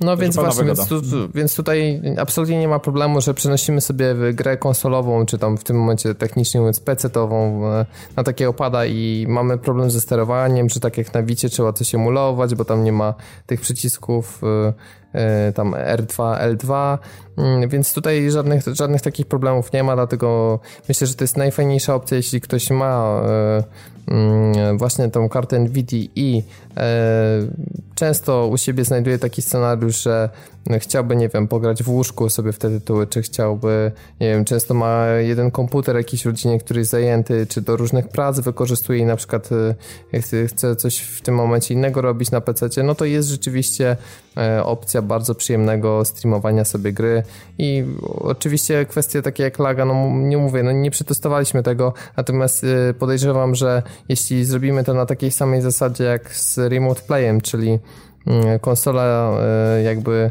łapie e, streama przez Wi-Fi, natomiast komputer jest połączony siecią kablową e, do internetu, to wtedy te, te lagi, z tego co słyszałem, są minimalne i mhm. żadnych problemów być nie powinno, ponieważ to jest wszystko u nas lokalnie z żadnymi serwerami NVIDIA, wtedy to się nie łączy. Fajną opcją, którą jeszcze trzeba zaznaczyć, jest możliwość e, podpięcia całej konsoli, jeśli ktoś nie chciałby grać na tym małym ekraniku, podpięcia pod telewizor, ponieważ, ponieważ jest tam wyjście mini HDMI i możemy bez, bez problemu podłączyć sobie pod właściwie każdy nowy e, telewizor, który posiada już takie złącze e, i wtedy w dowolny tytuł tak naprawdę możemy grać trzymając jak, jakby pada, wygodnego pada w ręku, tak, i, i odtwarzając e, sobie jakikolwiek tytuł na, na telewizorze. Także bardzo fajna opcja. Z minusów myślę, Robert, że możemy tutaj zaznaczyć czas działania baterii, tak? Ja nie wiem, czy, czy, tak. czy ty, czy ty, no, czy ty Generalnie jest to kwestia kilku godzin, to znaczy, no, to, znaczy, to, to zależy też mhm. trochę od, nie, od nie dało się tak ciurkiem, mm. wiesz, ustawić, od ustawień jasności, od no tego, no tak, jakie tak, mam tak. połączenie mocne z Wi-Fi i tak dalej. Jas, znaczy, no, nie jest to mhm. dramat, ale uważam, że no mi się wydaje, że to tak 4-5 godzin i mam To znaczy, ja troszeczkę dokładniej przetestowałem. Ja ci muszę powiedzieć tak, jeśli ek ekran tam powiedzmy prawie maksymalnie mm, sobie tą jasność zjedziemy jednak i żeby ten ekran nie bił tak po oczach, e, do tego nie gramy po Wi-Fi, tylko zasamy sobie tytuł, to Wi-Fi wyłączymy, e, e, jak i również możemy kontrolować wszelkie procesy. Tak jak to w Androidzie, to każdy wie, kto tam grzebał, może sobie w, w, na jakimkolwiek sprzęcie androidowskim mm, Czyli jeżeli sobie tam te aktywności pewnych aplikacji gdzieś tam też powyłączamy, no to wtedy już można osiągnąć ładny wynik, tak? Ładny wynik, mówię tutaj około powiedzmy 7 godzin spokojnie grania, tak? Jeśli rozkręcamy wszystko mm, na tak zwanej pełnej kurwie, tak? No to wtedy, mm, no już niestety, no 3 godziny powiedzmy tak na pełnej jasności ekranu z Wi-Fi i tak dalej, 3 godziny to jest myślę max. Także... No tak, no ja miałem taki scenariusz pośredni, dlatego właśnie mi tak wychodziło te 4-5 godzin, więc no ale to, to, to, po prostu działa tak na zasadzie, że otrzymujemy podobne czasy na baterii jak, e, jak na telefonach, a nawet wydaje mi się, że bateria jest trochę lepsza, że jest pod, pod to granie sprzęt zoptymalizowany. Tak, tak, tak. Dużo daje to, że ekran jest 720p, a nie Full HD, bo to no jednak no ale, no znacznie właśnie... zmniejsza zapotrzebowanie na energię. No ale właśnie trzeba przyznać, że przy tych bebekach, które są w środku, a są naprawdę całkiem świetne, no jak na, jak na przenośny sprzęt, to naprawdę są są rewelacyjne, no musi to zżerać energię, tak? To wszystko, co zostało tam do środka włożone i, i tutaj mm, no myślę, że nawet trzy godziny pogrania gdzieś tam w drodze sobie, powiedzmy do pracy czy coś, mm, czy, czy, czy gdziekolwiek, czy do szkoły i, i później ewentualne podło, podładowanie na drogę powrotną, no nie jest to aż taki straszny, straszny dramat. Czuję no. komuś, jak ma do pracy albo do szkoły trzy godziny jazdy. Właśnie chciałem się zapytać, czy ty mieszkasz na biegunie północnym, no bo to no niektórzy, niektórzy tak ma, znaczy nie, akurat nie ja, ale wiem, wiem, że niektórzy dojeżdżają.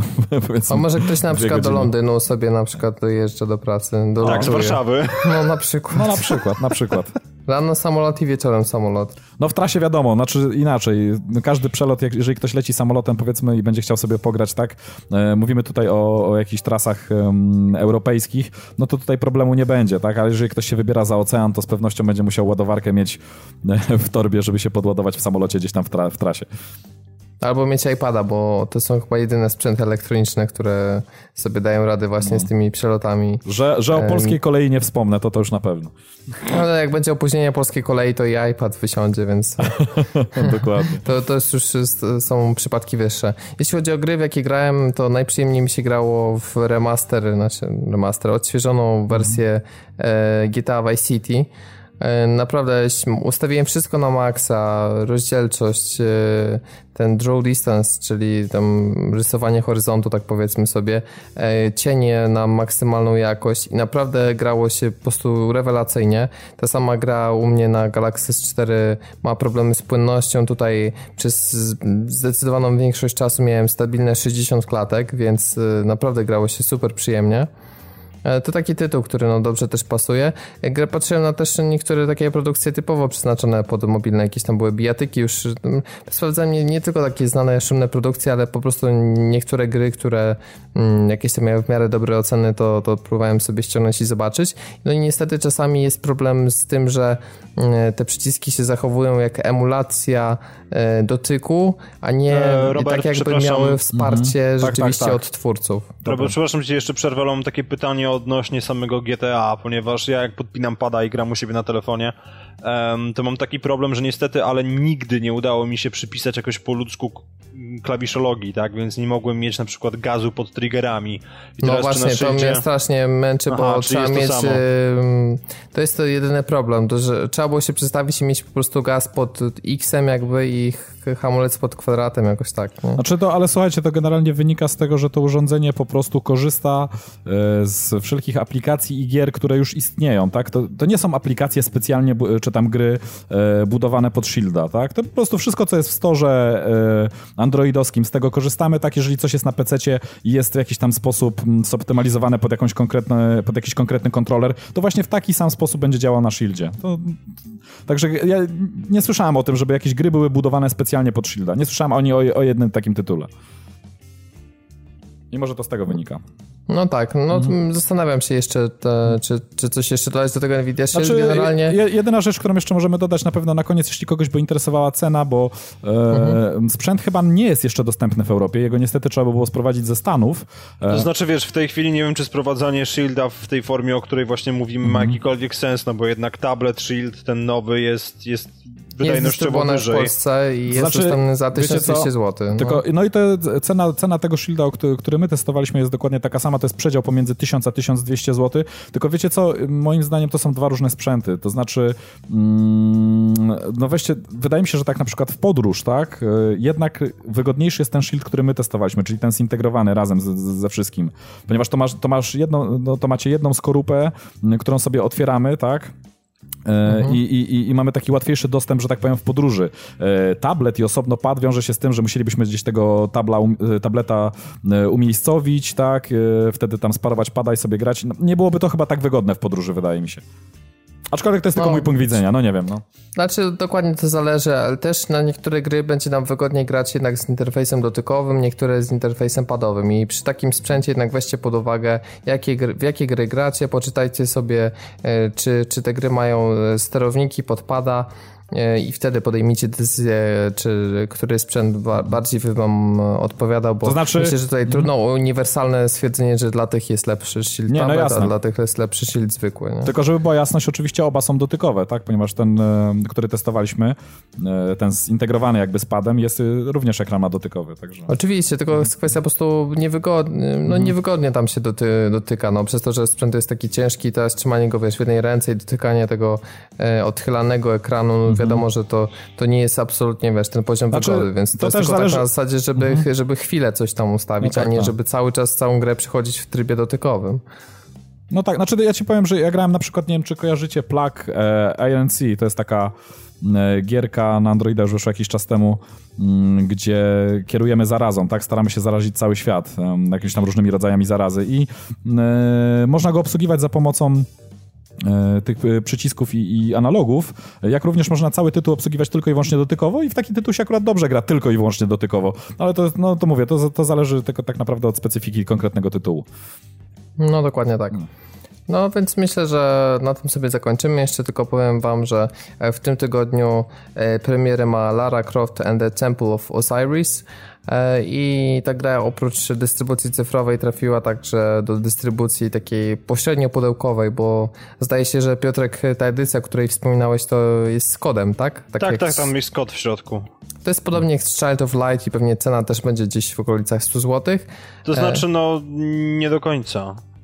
To znaczy, końca... ja, ja, tak jak wam mówiłem przed e, programem, ja sprawdziłem, dlatego że ja akurat jestem, e, no, jestem fanem generalnie marki e, i wszystkich gier, jeśli chodzi o, o Lara Croft. Poprzednią część też skończyłem, ponieważ to jest tak naprawdę, można powiedzieć, coś na zasadzie kontynuacji z tym rzutem izometrycznym, tak? I ona w tej chwili jest w przedsprzedaży na Xboxie za 69 zł. Nie wiem, jakie to wygląda na PSN-ie, to trzeba było sprawdzić, czy też jest przedsprzedaż. E, mówię tutaj oczywiście o wersji elektronicznej, tak? Bo, bo pudełkowa to już jest inna historia i tutaj akurat nie znam ceny. Mhm, nie, no bo ja widziałem właśnie pudełkową na PS4. E, co prawda premiery ma być 9 albo 12, natomiast w MediaMarkt w zeszłym tygodniu we czwartek sobie to szczęśliwie, szczęśliwie stało i, i nikt w związku z tym nie robił żadnej dramy. Natomiast no, kosztowało to właśnie 189 chyba złotych na, w tej wersji pudełkowej w media, przy czym ja już znalazłem ze 129 też, mhm. e, a na storze na chwilę obecną, jak teraz wszedłem, to niestety nie widzę tego. Mhm. Jest okay. jakby strona gry, ale, ale nie ma jej ceny. A, okej. Okay. okay. No być może nie ma funkcji preordera i dlatego... No właśnie, akurat dla tej gry może nie być. Tak czy siak w tym tygodniu pojawi się ta część i to jest jedyna opcja, aby w najbliższych 12 e, miesiącach pograć Tomb Raidera na PlayStation 4, nie licząc y, gry, która już wyszła kilka miesięcy temu, czyli Tomb Raidera Definitive Edition. Dokładnie. Ponieważ twórcy polecili nam, że jeśli jesteście fanami serii macie PS4, to to jest ten tytuł, w którym powinniście się skierować, a nie patrzeć, że tam wychodzi pełnoprawna część na Xbox One. Pewnie, więc... kogo to obchodzi. Ty. Dokładnie. Dokładnie. Jest Tomb Raider, jest. No, to nie gadać. Haters gonna hate. No i tym pozytywnym akcentem sobie zakończymy. Ja nazywam się Robert Fiołkowski, prowadziłem dzisiejszy podcast. Ze mną był dzisiaj Piotrek Modzelewski. Dzięki wielkie za uwagę, hej. I Szymon Zalichta. Pozdrawiam wszystkich, do usłyszenia za tydzień. No, usłyszymy się tradycyjnie za 7 dni. Trzymajcie się, hej.